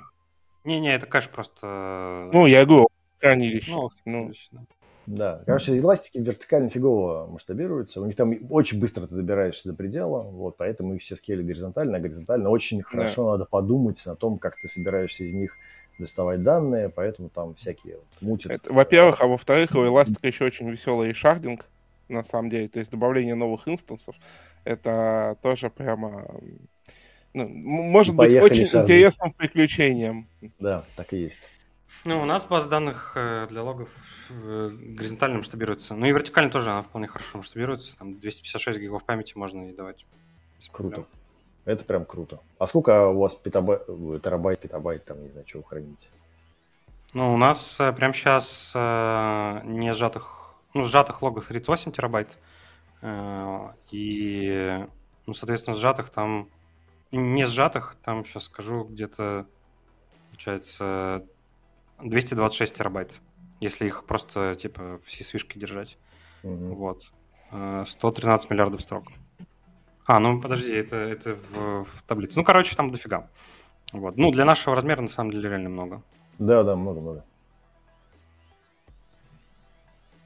Ну вот. Ну, соответственно, она, потому что на, ну, на плюсах написано, на расте, она умеет э, все брать, все, все эти, э, всю память, так скажем. В отличие ну, окей, а метрики? Ну, с метриками сложно. Да. Но Виктория, кстати, кластерная, она есть, и она... Она за деньги вроде, да? Нет, у них есть open source. У них Именно кластерная Виктория умеет, да. Но мне кажется, что здесь... У них просто фичи open source не все. По метрикам, по метрикам там такая история, что ну, как бы Прометей на самом деле, ну, вот как, как самая модная тема, да, Вообще, по сути, сейчас же две как бы основные темы для метрик есть. Это ClickHouse и ну, этот, э, как его, не карбон, а графит плюс ClickHouse и вот э, семейство Прометея плюс э, Виктория. Соответственно, графит плюс ClickHouse нормально горизонтально масштабируется, потому что ClickHouse нормально горизонтально масштабируется. И там как раз, ну, пушатся метрики, по идее, насколько я понимаю, насколько я помню. Вот. А у Прометея у него немножко другая идея – а, там вообще супер тупая ситуация возникла, что чувак, который написал Прометей, чуваки, они, короче, в Гугле работали, и в Гугле тогда был pool-based, а, тогда были pool-based метрики, да, соответственно, вот их этот там Боргмон, он, короче, ходил по всем сервисам и забирал метрики. Вот. А, а, соответственно, ну и таким образом он масштабировался горизонтально, да, то есть, условно, горизонтально горизонтальное масштабирование Прометея в том, что ты ставишь несколько Прометеев, каждый из которых ходит за своим сабсетом метрик. Вот. Э, это как бы на, практи... на, на бумаге это очень хорошо звучит. И в 2000, там, вот, в 2016 году, когда я переносил Прометей, мне казалось, что это офигенная вообще идея, прям все классно, горизонтально масштабируется.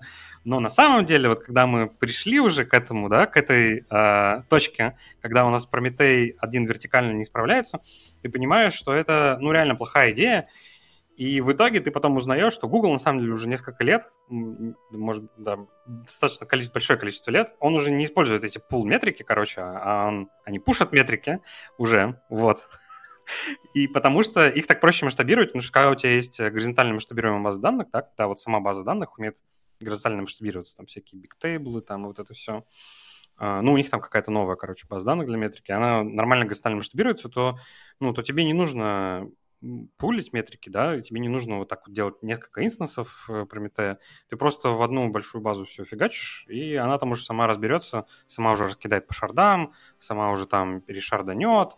Вот, поэтому по факту pool-based э, метрики, они мертвы, да, горизонтальное масштабирование Прометея, ну вот оно реально неудобное, потому что тебе нужно находить эти шарды Прометея, тебе нужно знать, что в этом Прометее у тебя там SQL, да, там в этом Прометее у тебя там, не знаю, .NET на приложение, в этом Прометее... Короче, тебе нужно там это руками все разбираться, когда нормальная база данных с шардингом, да, которых уже ну, много разных, они как бы, ну, они, во-первых, шардят там они сами знают, какие шарды там горячие, какие не горячие, какие у тебя там сами умеют это решардить. В общем... Э, Там есть маленький нюанс только, э, что у тебя имеется в виду, что пул заменили на пуш, и ты типа пушишь метриками в базу, но при этом самих приложух ты все еще их пулишь, просто пулишь маленькими приложухами типа VM-агента. Ну да, вот, да. И чем-то таким. То есть, грубо говоря, у тебя приложение как торчал endpoint metrics, так и торчит, который тебе в каком-то там прометеевском, по сути, формате отдает э, эти метрики, но их уже какой-нибудь сайткар собирает в кубере, и вот это он уже засылает их в базу данных. То есть, грубо говоря, база данных действительно торчит, грубо говоря, одним эндпоинтом, там, там здоровенный балансер, вот, торчит какой-то эндпоинт, и вот типа в него все пулят, э, в него все пушат, а дальше это все разгребается, вот, как Глеб рассказывает. Но у, ну, да, около приложения... Да. Да, но правда вот у OpenTelemetry коллекторов там как раз пуш идея. То есть типа сами, ты, ты уже прям сам пушишь. Вроде как, я же правильно ну, понимаю? Да, ну я, короче, я думаю, мы попробуем и то, и то, и поймем потом, как сложнее. Ну, как бы основная проблема же push и pull именно для самого приложения, что тогда у тебя, ну, у тебя, по сути, контракт между приложением и сбором метрик, он гораздо более расслабленный в том плане, что приложению не нужно знать, куда тебе пушить. Как работает инфра, да. Да, да, как, это, это как бы очень ценно в этом плане, что ты просто лейбл лейбак ставишь, и Прометей там или VM-агент, ну, он уже находит там все, что нужно. Вот. А в случае с OpenTelemetry тебе нужно вот именно давать ему... Но опять же, в Kubernetes, в принципе, это тоже несложно решается, потому что тот же самый вот этот... Ну, у нас... Мы пока еще не перешли на, на OpenTelemetry коллектор. У нас Jaeger-агенты, они просто на каждой ноде задеплоены, и, ну, соответственно, централизованно это собирают. Вот. Ну, то есть у тебя, по сути, вот этот э, трафик, он как бы не выходит за ноду, э, за ноду выходит только за батч, ну, только батченные, э, батченные трейсы. Может быть, в этом реально, может быть, в этом реально есть смысл просто по одному VM-агенту там или по TLP э, коллектору на ноду деплоить и так вот централизованно собирать. Так, ладно, слушайте. Очень хороший вопрос. Но мы что-то сосредоточились сильно на темах, как мы будем логи собирать. И не так много говорили о том, как мы эти логи будем читать. Вот тут сказали там, там про join и прочее. Давайте вот проще. У меня есть... Ну, у меня есть логи. Я их уже собрал, допустим, в VLK. Или же они у меня есть в текстовом файлике. Представляете, что я такое, кстати, у меня текстовый файлик положил. Э, и мне нужно быстро, удобно взять это все прочитать. Мне что, грепать, что ли? Удачи. А что, ты не умеешь грепать? Вот там у нас даже среди пунктов есть. Ты что, грепать не умеешь? Ну, вообще есть, ну, типа, для, специально для тебя, по-моему, называется... Э, э, так, не греб, а а, сейчас. Я, я, я найду, пока рассказывайте. Вот. А и греб есть. Специально на расте написано Расте, очень да. Очень быстрый греб. Реально очень быстрый. Его, кстати, RipGrab, кстати, в VS Code использует у себя внутри.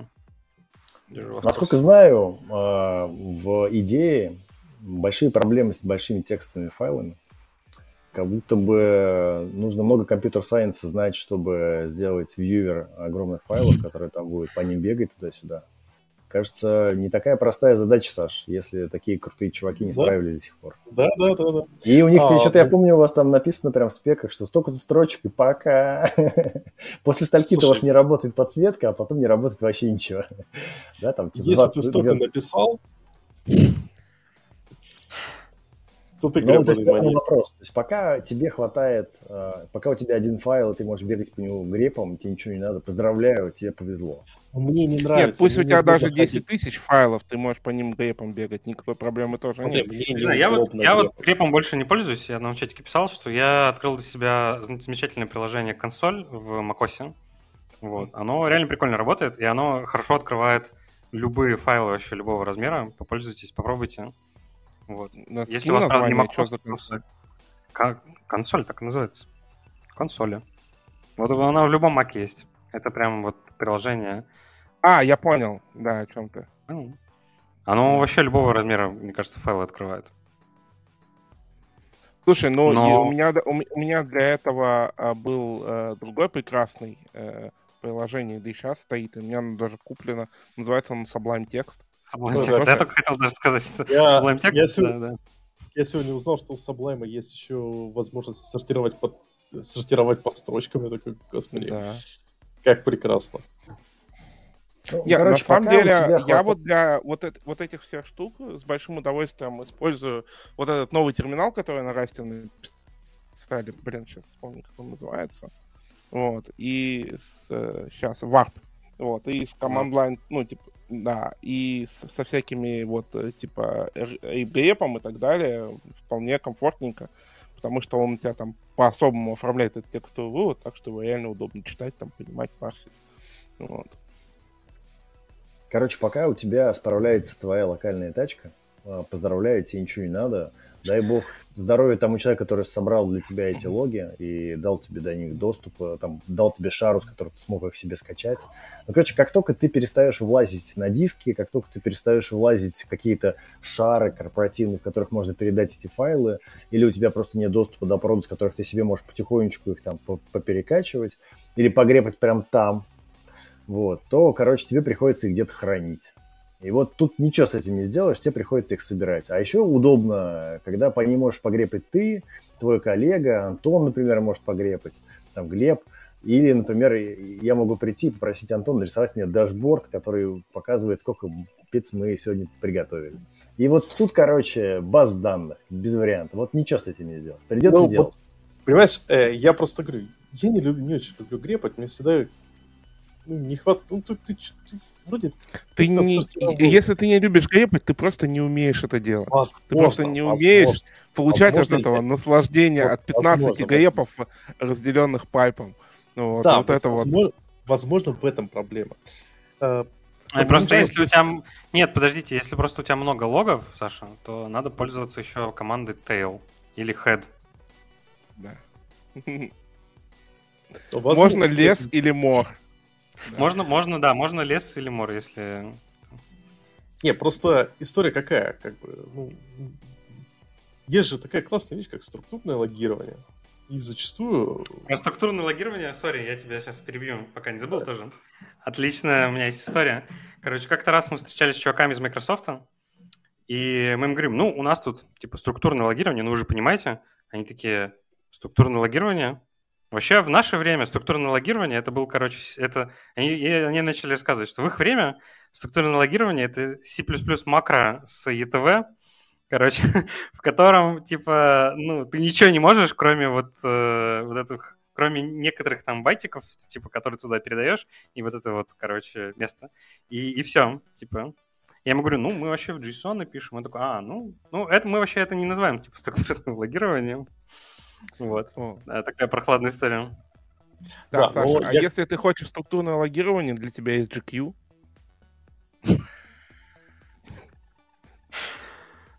А он, кстати, не умеет, наверное, с, с JSON Line. Умеет в потоком. В потоком умеет работать. В потоком умеет, да? Да. На самом деле, это Что тебе структурное логирование сдалось? Что ты им хочешь сделать? Что ты нас JSON Нет, я, я хочу... Я же сказал, мне... Я хочу упростить себе жизнь. Я хочу Все логировать правильно. так, чтобы было вот прям, прям мне достаточно. Моя цель, чтобы вот логировать так, чтобы я потом вот баги вижу, Точнее, бага случилось, я просто открыл логи, и все хорошо. А, смешно. Я тебе могу прям я сказать, знаю. недавно... Я знаю, чувак... Не, нет, я про другое. Мы недавно с чуваками в команде разговаривали. Ну, понятное дело, что сейчас уже, уже никто не пишет обычный стрингой файл. Все уже знают про структурное логирование, любят эти проперти, и по ним там писать query, фильтровать и так да, далее. Потом вот. они, пис... они потом они пишутся в файлик, и ты грепаешь по ним, как да, вы сейчас поняли. Вот. Ну, из задачки у тебя обязательно файлик, по которому ты сидишь грепаешь, потому что в, в базе уже все стерли, да, то, что через полгода только начал багу решать. Это все так. Но, э, короче, мы пришли к выводу, что нам месседж уже давно не нужен реально э, структурные логи в конце концов вырождаются до такого состояния, что тебе нужны проперти, из каких, и тебе какие-то признаки нужны, что это вот лог относится вот к этому событию, месту в коде, еще что-то. Line реально... number. Э, реально line number, который передается... Возможно, но, но, да, но, да. но типа по Нет. факту, вот вот мне давно уже, лет, наверное, года 4 я вот работаю в Dodo, и 4 года я четко уверен, что люди, которые вот делают э, лог месседж а туда вставляют какие-то значения, да, типа вот это вот, ну, типа скобочки. Интерполяции? Делают. Да, ну, либо интерполяцию, либо там лог-формат делают, либо еще какую-то фигню. Мне кажется, они в аду должны гореть. Садисты, садисты. Слушай, ну, depends. Э, это когда ты приходишь на проект, в котором ты... Нет, вот э, понимаешь, нет, этого... не, не, не, не, не, не. Они должны гореть в аду ровно по одной причине. Вот, типа, у меня инцидент, я пытаюсь понять, что происходит. У меня есть лог-месседж, я его Ctrl-C, Ctrl-F, коде. Вот если там нет никаких интерполяций, я вот сразу найду. Ну, типа, блин, полсекунды я понимаю, где что происходит. А вот если там интерполяция, особенно какая-нибудь хитрая, Ты, кажется, особенно какой-нибудь э, составной месседж, который собирается из нескольких кусочков, Да, ты имел в виду, что у тебя в логах есть формат, из которого собрался, и есть месседж, который у тебя получился, и property, из которых все это собралось. Ты, наверное, про это говоришь. Потому что только так можно в коде найти готовую строку. Потому что да. иначе, какой бы у тебя э, ну, не, не, не был там логер, если ты там, в своей базе данных смотришь на месседж, который собрали уже, то есть за тебя аккуратненько так скомпилировали, э, и заинтерполировали при записи э, там, в твою базу данных. И, там, а в этот момент хочется начать убивать. Да, ну то есть, типа, это, кстати, по дефолту этой штуки как бы не у всех она есть. То есть, типа, не все вот этот оригинал формат сохраняют. То есть далеко его много кто не пишет, потому что, ну, типа, у тебя первое место, когда тебе говорят, первая проблема, которую ты решаешь при разрастающем хранилище, тебе говорят, логи много места занимают, поменьше сделать, все такие, так, э, темплейты выкидывают. Темплейты много жрут, примерно столько, сколько строка, да, с данными. Вот и получается, А что... вопрос, слушай, а вопрос в другом, а нужно ли вообще? Ну, типа, у нас есть колер метод, Color Не, line, я бы, вот, я бы честно, я бы месседж составил, а... типа, вот а зачем с описанием месседж? того, а что произошло. Ну, ты же логируешь какое-то событие, да? У тебя что-то произошло. Ты же ну, не конечно, просто человеку так легче понимать текст. Э, Саш, тут как да. бы это, когда ты видишь э, таблицу, в которой написано 16, 177 и 1095, естественно, ты не понимаешь, что это такое. Ну, типа, смотри, я беру, я беру кибану, да, ну, типа, пытаюсь да. понять, что происходит. Вот у меня есть, э, условно, лог с error месседжем, но мне из него не очень понятно, почему так произошло. Ну, условно, допустим, есть у нас какая-то стоит машина, пример корзина, да, какая-то стоит машина. Туда что-то добавилось, удалилось, добавилось, удалилось, потом в конце ошибка, да. Ну, то есть какие-то переходы стейта были. Вот. И мне очень приятно видеть, ну, типа, вот в эту корзину что-то добавили, что-то удалили, что-то добавили, что-то удалили. Вот, ну, типа, как просто список действий, который был. Да? И вот здесь log message это идеальная штука. И мне не надо понимать даже, что добавили. Мне достаточно понять, добавили. Все Корзину добавили. Если я мне важно будет, что добавили, говорю, да. я открою и посмотрю, да, что конкретно добавили. Или, может быть, там вторую колонку сделаю. Добавили вот это. Ну, типа, Удивительно, в логах исторически проблем, связанных именно с форматированием, связанных именно с конкатенацией, вот, точнее, ну, как с реплейсом параметров или стринг форматом или еще какой-нибудь всякой фигней. Log4j. Да, да, да, да, баг Log4j, вот эта уязвимость была. Это все про это, все так. А по факту, реально, вот структурные логи в хороших базах данных с хорошими языками для поиска, с фильтрацией, практически на нет убивают смысл компоновать красивый месседж, в котором написано, типа, что у меня request для user ID грохнулся вот с таким-то эксепшеном а, за 14 миллисекунд после действия такого-то. Это неинтересно. Это реально бессмысленно, потому что этим реально неудобно пользоваться. Практически бессмысленно. Вот. А вот э, хранить вот какой-то текст, который сказал Антон, чтобы он типа понял, типа, ну, я не знаю, просто на описание операции, а рядышком у тебя поля с контекстом. И тебе это намного удобнее, ты этим намного можешь эффективнее пользоваться. А на хранилище это, кстати, хорошо сказывается. И на производительности сказывается. Жалко, Женя не пришел пешком. Да. Он бы сейчас бы тут захейтил деле... всех этих симки. На самом деле все немножко, мне кажется, сложнее, потому что мы все тут путаем как бы... Ну, логи, короче, разные бывают, да, бывают эксепшены, соответственно, с эксепшенами на самом деле лучше всех справляются специализированные вещи, типа Sentry, да, которые тебе прям чуть ли не в VDE кидают, типа вот, вот там это случился, да, этот exception. Вот, соответственно, вот эти вот Java строки, короче, exception, да, когда Java еще, помните, не умела писать, я не знаю, помните вы или нет, но раньше Java когда вообще... Java была еще средством для переработки XML в, в стек-трейсе, да? В стек-трейсе, да, и когда там, типа, просто лайнами, типа, 150, стек-трейс на 150 э, лайнов, вот, и особенно, когда это в QuantELK закидываешь, просто без, там, без заработки, без клейки, там просто вот, ну, трэш начинается. Вот, соответственно, есть такие вещи, да, есть какие-то, условно, когда у тебя проблема в бизнес-логике, у тебя нет эксепшенов, и ты просто хочешь понять вообще, что произошло. Ну, типа, кто, почему там ответила там, 403, да, например, или там 404. Ну, то есть всякое же бывает. Плюс все-таки еще раз хочу напомнить, что логи в JSON с пропертями это не это полуструктурированные логи. Да, и, например, в том же самом эластике есть такая штука, как Property Explosion, наш любимый. Вот, когда у тебя там, э, например, э, ну, в JSON же тебе ну, никто не говорит, что там должен быть там int, да, или, или string. И у нас регулярно такое было, когда раньше, да, э, когда, например, э, чуваки начинали писать int, да, там в какое-нибудь поле ID, и там, короче, было интовое ID. Вот, и все было нормально, а потом чуваки такие, М, ну, инты как бы плохо, надо юиды, как бы, да, привет, Рома, э, если ты меня слышишь. Вот, соответственно, надо юиды. И такой раз, и Elastic просто взрывается нафиг, потому что там в индекс темплейте там типа инты, да, в этом поле, а, соответственно, в новом JSON там приходят уже юиды, да, которые там в строковом представлении в, в хексе. Вот, и все, как бы. И пиши, Для приехали. Тех, кто не понял а, или не знает, у Elastic при записи документа есть, например, автоматический механизм определения типов данных в полях, да. И он а, создает специальные а, как это, маппинги это называется, Маппинг, создает да, специальный да. маппинг, типа, ну, чтобы ходить эффективно. Вот, и говорит, что типа вот эта property, когда будет приходить, я ожидаю, что там int. И вот если тебе первая пришла стринга, то ты можешь менять потом как хочешь, и ничего не сломается. А вот если тебе первый пришел int, а потом ты пытаешься в это поле запихать стринг, это о чем Глеб как раз рассказывает, или какой-нибудь UI там, или еще что-нибудь там хитрое ты закидываешь, вот, то он, да, он тебя просто на инсерте падает, пока ты что-то с этим не сделаешь. Вот, это проблема.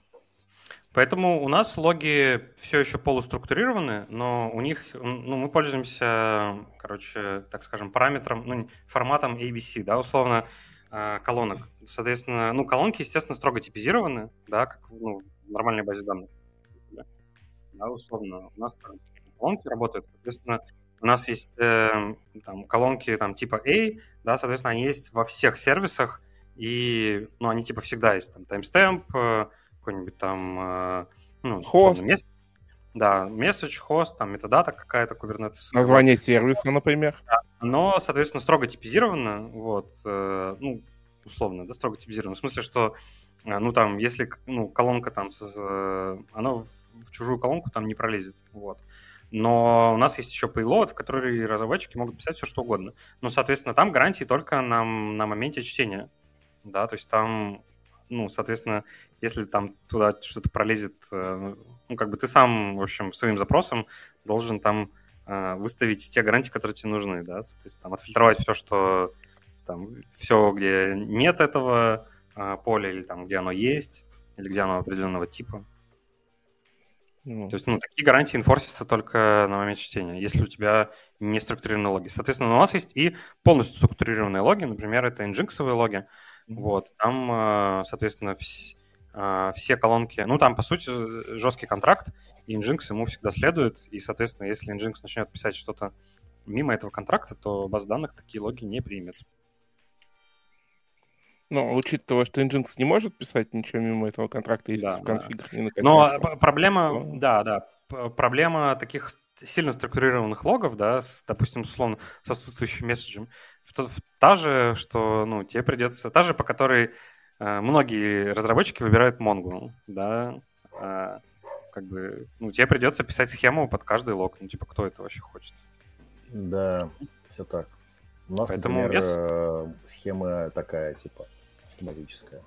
Да, да ну, у нас условно тоже, но она, короче, да, она инфорсится в момент чтения, по сути. Натянуть э, схему на голову кучи разработчиков нереально вообще. Ну, Мне да. кажется, можно. Я вот Глеб, мы с Глебом как раз обсуждали это, я ему предлагал вариант. Вот Глебу не понравилось. Ну, То есть ты даже одному не смог натянуть, то как, как ты можешь про всех говорить? Да. Понравилось, но... Не, ну опять же, тут стоит сказать, что вот, ну, опять же, наша база, да, она позволяет... Э... Ну, она, короче, месседж раскидывает на термы, и, соответственно, ты можешь пропарсить э, вот такие стринговые колонки. Ну, короче, она сделана с учетом э, десятков тысяч программистов, Э, которые должны гореть в аду, но они все равно есть. Вот, как бы для них уже э, разогрет, э, разогрет сковородка. Вот, соответственно, конечно, э, ну, в этом контексте там эластик, он, конечно, очень хорош. Ну, и вот базы, короче, с, э, с инвертированным индексом на строках, вот, ну, что они позволяют искать в таких вот месседжах, э, ну, не грепом, условно, да, э, через индекс. И поэтому Антон может найти э, что-то в этих логах даже от таких разработчиков. Кстати, смешно, но у Victoria Metrics, которая другая база данных, на самом деле куча структур ну, для хранения, то есть индексы. Очень они логи, они, сегодня, они утром сегодня логи вы, выкатили, на самом деле. Я еще не пробовал, но обязательно попробую. Я тоже слышал, да. Ну, то есть, типа, вот, вот это инвертированные индексы, как правильно быстренько все искать, как правильно хранить, вот эти LSM3, в которых хранятся данные, Elastic примерно то же самое все. При этом базы, типа, строго, одна под одно, другая под другое, вот. Но mm-hmm. вот эти структуры для работы с данными у них абсолютно разные. Э, абсолютно одинаковые, а сами данные абсолютно разные. И вот они типа по-разному эффективны.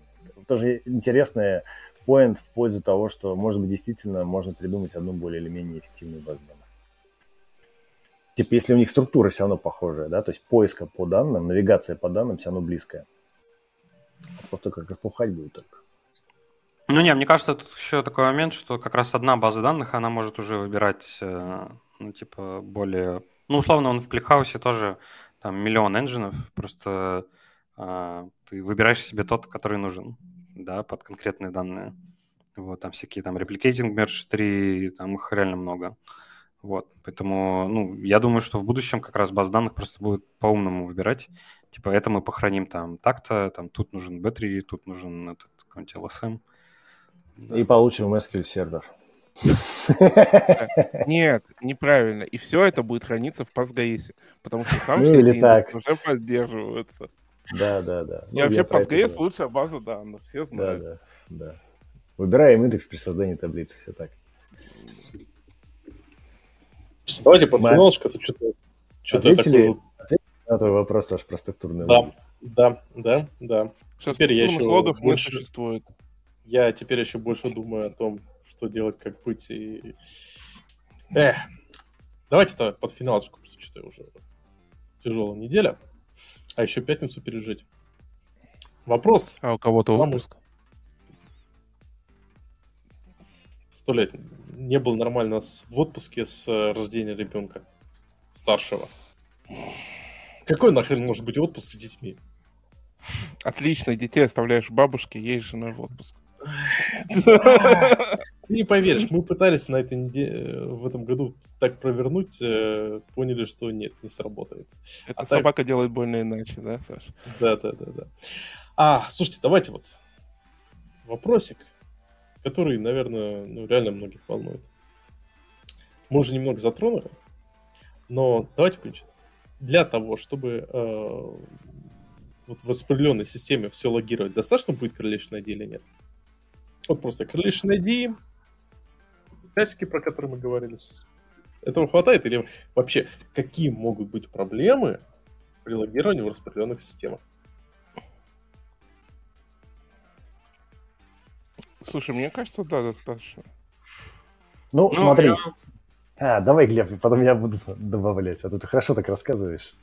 Ну, не, мне кажется, что если у тебя как бы есть сортировка, и ты уверен, что данные, что у тебя часы прям идеально выставлены, да, в распределенной системе, и у тебя там все хорошо, то в целом, конечно, ну, наверное, достаточно. Вот. Но по факту, конечно, ну, разные там приколы бывают, да, вот мы уже э, затронули вот этот skew, да, что у тебя время не всегда э, точное, что тебе этот correlation ID нужно на самом деле протаскивать, да, что тебе нужно, получается, отсортировывать это каждый раз, вот эти, ну, вытаскивать эти строчки, их пересортировывать по таймстемпу. как минимум у тебя должен быть таймстемп, message и correlation ID. Вот это мы нашли три, э, три э, самых минимальных набора полей. А что еще? Короче, давай, если позволите, я докину про распределенные системы. Короче, первое, у тебя распределенная система, скорее всего, подразумевает, что у тебя э, дофига что происходит, и у тебя, скорее всего, здоровенный бэкэнд тоже распределенный, и у тебя начинаются некоторые приколы. Первое, даже если у тебя офигенно настроена синхронизация часов, даже если ты там поверишь, что у тебя там есть какие-то часы, которые позволят тебе строчки сортировать, никто тебе не гарантирует, что твои логи будут доезжать вовремя. Вот ты сидишь на сбое, смотришь, как у тебя разваливается провод, и с какого-то инстанса, блин, логи не доходят. Или доходит задержкой 5 минут. Ты там типа серчем F5, F5, F5, F5 нажимаешь у себя, а логов нет. Антон, ты заметил, вот. И это проблема распределенных систем. То есть это проблема первая самой системы, что с нее доставка может фигово работать. А вторая проблема, что у тебя сама база данных, которая должна тебе отдавать данные для того, чтобы ты там их сейчас посмотрел, может там, как вот Elastic, ему какое-то время нужно продексировать эти свежие данные. Они у тебя там F5, F5, у тебя так тык-тык-тык-тык-тык немножечко прыгает. И ну, вот окей, это, короче, еще больше геморроя доставляет, если честно, окей, чем я не SRE, я программист. Произошел инцидент, через полгода я решил наконец-то им заняться. А, Eventual Consistency на тебе сработал, хорошо. Минус одна проблема. Кстати, это отличный довод. Типа, есть баг, есть инцидент. Э, ты просто говоришь, слушай, я займусь попозже, потому что, ну, логи, надо, надо быть уверен, что логи доедут. Хорошо, молодец. Так. Ну а вот, типа, типа, окей, какие проблемы? Я просто хочу м- э, сказать, что, типа, ну окей, а, Антон, ты замьючен. Ты так говоришь красиво, вот до сих пор не слышно. Ушел. Пока. Но я бы, я бы сказал, основные проблемы, что все-таки ты не поймешь, э, э, ну, даже, предположим, что даже у тебя все-таки идеальные, э, даже если у тебя идеальные таймстемпы, да, то без, э, то без спанов ты не поймешь, как бы, э, последовательность и, ну, типа, Вложенность. Да, и вложенность. Ты не поймешь э, все-таки, ну как бы ты теоретически ты можешь понять, да, что там один сервис позвал другой, вот, но вот эту лесенку э, угу. из ну, типа, реально э, на логах ты можешь, э, ну, в реальности на логах ты можешь всегда понять только плюс один. Ну, из серии, что сервис А вызвал сервис Б. Вот. Дальше, если ты захочешь посмотреть, что сервис B вызвал сервис C, скорее всего, ты забудешь, с какого реквеста от сервиса А это на самом деле было. Ну, то есть, ну, вот, если ты ел стек, вот смотришь просто логи и так далее. Вот. Это, во-первых. Во-вторых, вот Рома несколько раз сделал очень интересное предположение, что логи приходят в том порядке, в котором они записаны. Ха-ха-ха. Я не делал такого предположения. Ты несколько раз сказал, что логи упорядочены. Ну, ну, у тебя было, я, я, я точно помню. Я еще тогда зарубочку себе на голову поставил. Я как раз весь подкаст рассказывал, что это проблема основная, что порядка да, да, да. не достичь. Да. Его трудно достичь. Ну и даже с одного инстанса у вас логи могут быть неупорядоченно пойти. Такое тоже вполне бывает. Это нормально. Вот. И поэтому иногда бывает так, что вот ты смотришь логи, а оказывается, что а, нет, это ты думал, что это произошло до, а это произошло после. Ну, типа, у тебя перемешались лог-линии. Ну. Мне кажется, основная проблема логов, да и как вообще вот этих всех логов, метрик, э, кстати, метрик особенно, э, и, наверное, трейсов, хотя трейсы в этом смысле лучше остальных, как мне кажется. Э, то, что, типа, когда у тебя что-то ломается, непонятно, с чего начинать. То есть обычно ты не знаешь, куда вот вообще ткнуться. И если тебе повезло, у тебя есть error в логе, или, дай бог, какой-нибудь warning хотя бы, то ты такой, о, их много, и они в это время начну с него и буду эту цепочку раскручивать, по Trace ID что-нибудь искать, связанные какие-то штуки искать. Есть еще такая штука, э, логи, когда типа ты вот эту строчку нашел и смотришь логи строчек, которые были рядом с ним в этот момент. Это иногда тебе позволяет сообразить, что вообще происходило, чтобы вот разобраться. То есть основная проблема то, что тебе вот это наличие огромного количества массива данных тебе не позволяет определить, что произошло и где.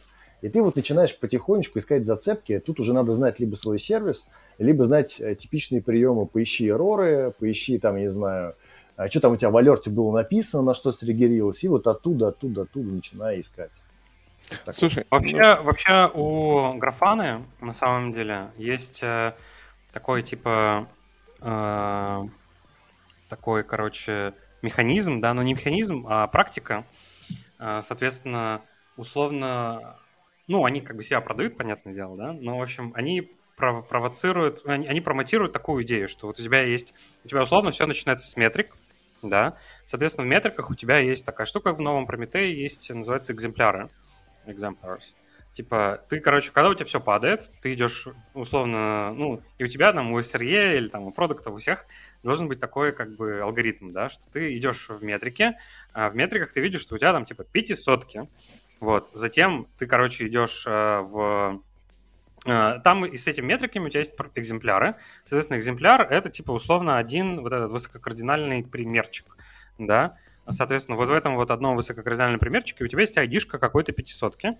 Ты эту айдишку берешь и идешь с ней в трейсинг по-моему. Там дальше следующий алгоритм, это типа трейсинг. Ты там, короче, и поскольку этот экземпляр, он типа уже засэмплирован условно, да, ты идешь в трейсинг, смотришь там трейс, если тебе еще ничего не понятно, Ну, и у тебя, по идее, уже, уже, уже должно быть какое-то, короче, понимание, да, что вот оно сломалось, потому что ты из вот этой метрики перешел в трейс.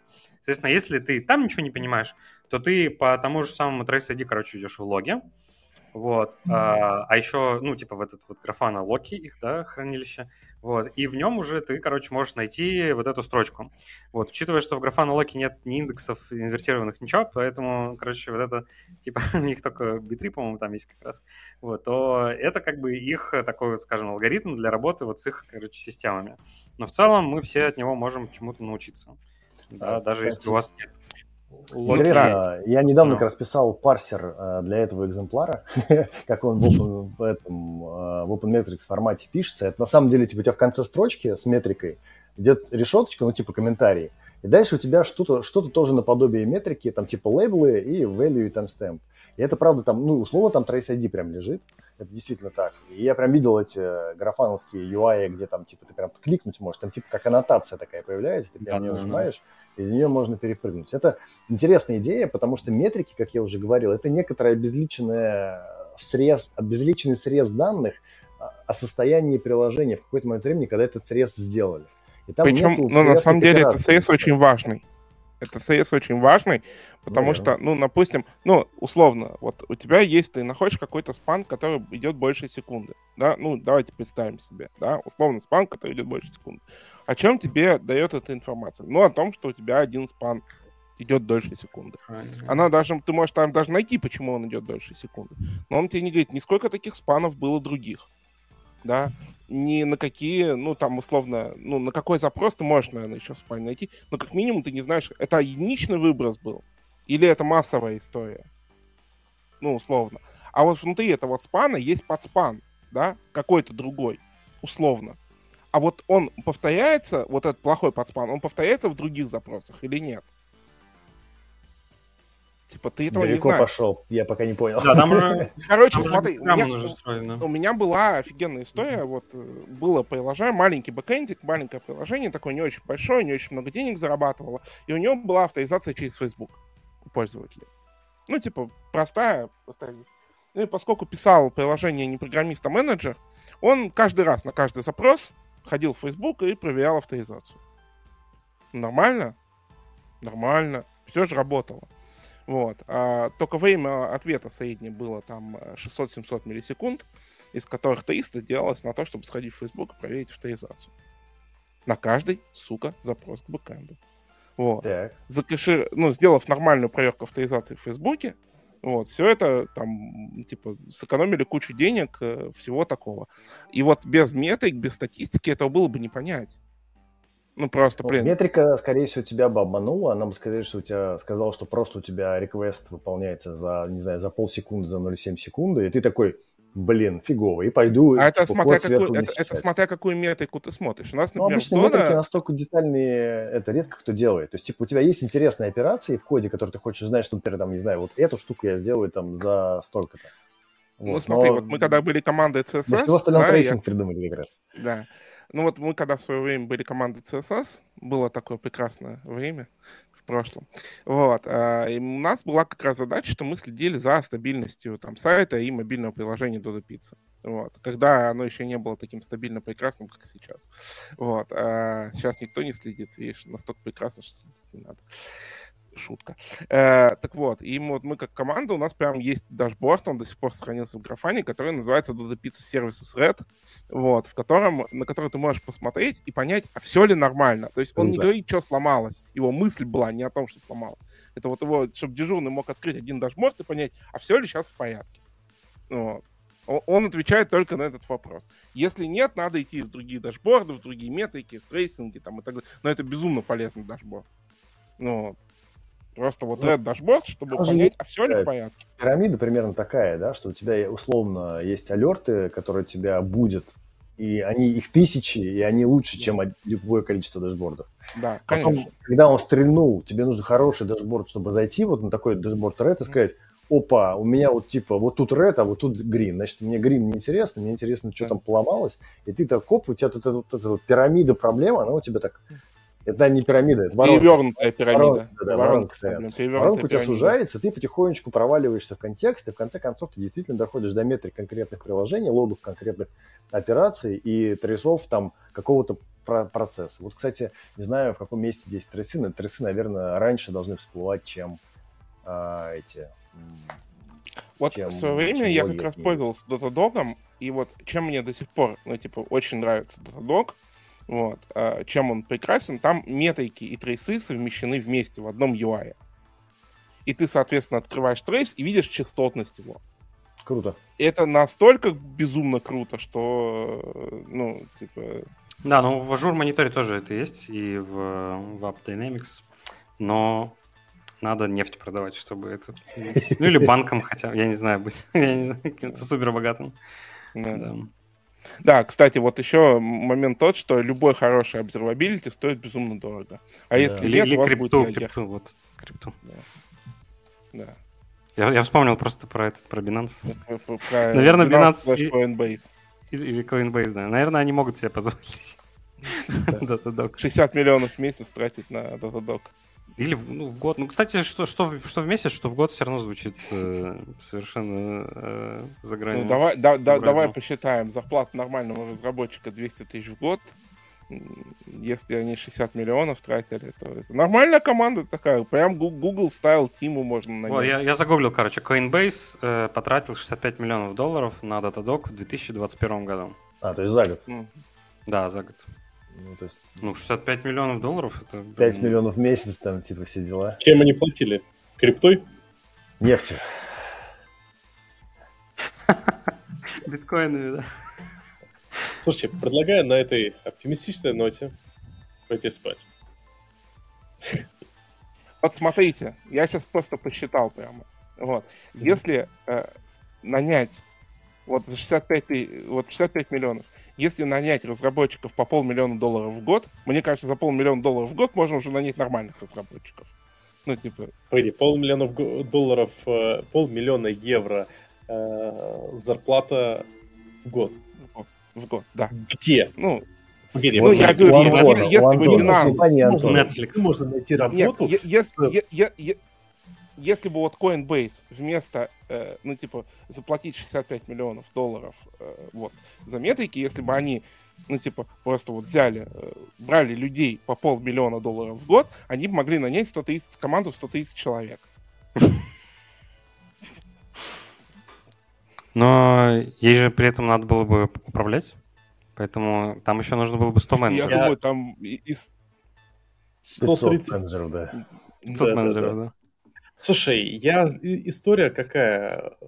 Во всех этих темах есть э, эффект распила. Я работал в, на, на проекте, где как раз э, был э, у соседней команды.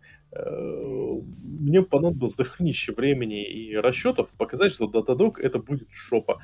По деньгам полная. Причем это были чисто да. вот э, на основании э, голые расчеты по спекам Datadog. То есть то, что было в реальности, это было бы совсем другое. Но, нет, слава богу, его не продолжили. Ну, он дешевле бы был, скорее всего. Ну, не факт.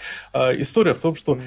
понимаешь, та, там вся история в том, что реально, типа, Datadog продали компании, команде, и я уверен на большой процент, что это были реально, вот, типа, мини-откаты, что чуваки такой, слушайте, пришел менеджер, который согласился... Так, на самом деле, я тебе, я, я, я тебе больше скажу. Типа, я был в команде, которая пользовалась Datadog и все дела. И Datadog охрененен, когда ты маленький. Он очень А-а-а. дешев и очень круто, много всего дает, когда ты маленький. Ты же там платишь за ядро. По факту. Либо за ядро, либо за контейнер. Угу. Да, Если да, ты да. маленький, он для тебя безумно дешевый. Ну, типа, он реально для тебя безумно ну, дешевый. Ну, ладно, проблема того, логов, метрик и трейсов, проблема только размера. Мы же это с самого начала начали обсудить. И когда mm. вот Саша спросил, типа, что надо сделать, я спросил, а сколько у тебя будет данных, сервисов и так далее. В этом все трудности. То есть это все дорого из-за того, что это просто очень быстро растет. То есть у тебя вот это вот Типа чуть-чуть там причем... полтора РПС и сервис, а логов он генерирует 20 мегабайт в секунду. Вот в этом Нет, проблема. Причем, е- е- если ты чувак умный, на самом деле, ну и там на условном .NET пишешь так, что там супер асинхронно, супер эффективный код, то Datadog для тебя будет оставаться, продолжать оставаться очень дешевым по факту. Потому что, опять же, платим за ядра. Если Слушай, ты ядра я, говорю, я... умеешь утилизировать, то, типа, Datadog будет дешевым. Слушай, я Если не согласен. Ты, я... ну, типа... Угу. Да. Я просто когда рассчитывал, Datadog, он был чуть ли не дороже CloudWatch. Ну, он, и, он по-любому будет дороже CloudWatch. Но он и круче CloudWatch, насколько я Не, понимаю. Ну, да. Намного. Ну, то есть там, причем прилично. То есть я, я, я, я не говорю о больших объемах, я говорю о не самых больших объемах. То все равно как бы штука не дешевая. Ну, я согласен, что на небольших объемах это, по крайней мере, не ощущается. Это, а это не вот... кажется каким-то адом. А я вот не согласен с тем, что если даже нанять дорогих суперинженеров и сделать их очень много, то у тебя на выходе хор- получится хороший мониторинг. Так э, более, более того, сама история про Datadog в том, что они на самом деле сделали команду, которая типа оценила графану слэш Prometheus слэш ClickHouse, типа логи в ClickHouse, там метрики в и графану. Вот, но в итоге они поняли, что им типа 10 лет понадобится, чтобы догнать Datadog. А вот. Просто договорились с датадогом, чтобы дешевле было, и остались на нем, и ничего не трогаем. Ну, типа, просто написали, ребята, ну, давайте... Да, да, я вот именно про это, что, типа, это капец трудно, Антон. Вот я каждый день этой фигней занимаюсь и могу сказать, ну, типа, очень много проблем. И их прям иногда очень нетривиально решать. Я согласен. В моей Но, практике смотрите, это самый услов... сложный проект, который я делал. Условный датадог, условный датадог стоит, э, вот APM датадоговский, стоит 31 доллар за хост в месяц за хост, да. типа, я специально в свое время выяснял, например, если у вас Kubernetes, ну, если у вас условный Kubernetes развернутый на виртуалках, то платить вы будете за виртуалку. Можно платить за виртуалку. Тут э, на самом деле разговор Антона, не знаете, что меня намекают? И, что если у тебя типа сервис, который там умеет, ну, ну, у тебя компания, которая живет условно в Kubernetes на трех виртуалках, это вполне нормальная тема. Так, так ну, а... маленькая компания, это может жить. Короче, в Ажуре и AWS... Это до нормально. Да, давай, Глеб. В Ажуре и AWS есть так называемый Reduced Core Count Virtual Machines. Mm-hmm. Да, соответственно, в ней типа 100 гигов памяти, там 128 гигов памяти, mm-hmm. но при этом 4 ядра. Mm-hmm. Догадайтесь, почему? На, на ответ дается 30 секунд. Ну, или из-за лицензий каких-нибудь. Потому что SQL Server и Oracle билятся per count. Вот, да, соответственно, да. соответственно, их кастомеры очень долго просили, они в итоге потом вот сделали их, не сделали reduced core count э, виртуалки. Типа, что да, нам типа, ну, нам памяти нужно много, но э, там, mm-hmm. короче, ядер нам нужно там вот 4. Вот, ну, все. условно, ну, когда у тебя LTP база, то почему и нет? Ну да, да, да. ну, типа, ты лапкубы какие-то хочешь строить, ну, типа, тебе оно, ну, тебе, тебе, для тебя это самое выгодное. Тебе реально не нужно много процессора, но нужно очень много памяти. Вот-вот, это как раз Сашины джойны с двух баз данных. Че, расходимся? Мне кажется, давайте. мы неплохо обсудили. Но и мы не затронули вопросы перформанса. Мы еще не прошлись по всем метрикам, так что я думаю, либо в следующем выпуске, либо через выпуск мы обязательно вернемся. Наберем еще кучу людей и в общем, будет весело. Давайте какое-нибудь финальное слово. А давайте по часовой стрелочке. Рома, жги. А, я буду топить до последнего. Логи дорого, метрики дешевле. Меняйте логи на метрики. Ну и попробуйте трейсинг. Трейсинг – это божественная история. Все. Классно. Антон? Um, пишите логи хорошие, не пишите плохие, и тогда вас не будет бить палка SRE. Как сказал Пингвин, теперь все программисты сырые, тогда не будет тебя бить палкой все программисты. Глеб? А... Переходите на OpenTelemetry, причем как для логов, так для метрик и для трейсов. Мы на самом деле у себя перешли уже ну, для трейсов и для метрик много где уже на OpenTelemetry. Выкинули всякие Prometheus Net, там... Надеюсь, что сериалог тоже выкинем рано или поздно. Вот. Чем, чем больше вы будете использовать, тем лучше будет э, открывать еще и будет, будет э, эту библиотеку. Поэтому надеюсь, что э, рано или поздно мы придем к этой сингулярности, когда у нас будет одна, одна либо, или хотя бы одна горсть либ для всего observability в .NET. Кайф. Да. Слушайте, я сейчас скажу так. Если в течение всего этого выпуска вы слушали, думали, что за фигню чуваки несут, заходите в, в ссылки, там есть э, видео про структурное логирование, про OpenTelemetry, ссылочки есть, уже сейчас можете зайти вот под видео посмотреть. А, отличная страничка в Learn Microsoft по поводу диагностики, ну и видосик Жени Пешкова про то, как, как логи бывали производительность. Мне кажется, этого достаточно, в принципе, вот этого всего списка, чтобы просто вот немного разобраться во всех тех страшных вещах, которые мы говорили. Э, но и не забывайте про то, что просто логировать маленький текстовый файлик это не просто текстовый файлик, но это и дань классики. Окей. Всем, всем спасибо. Всем Теп, теплый ламповый э, текстовый файлик.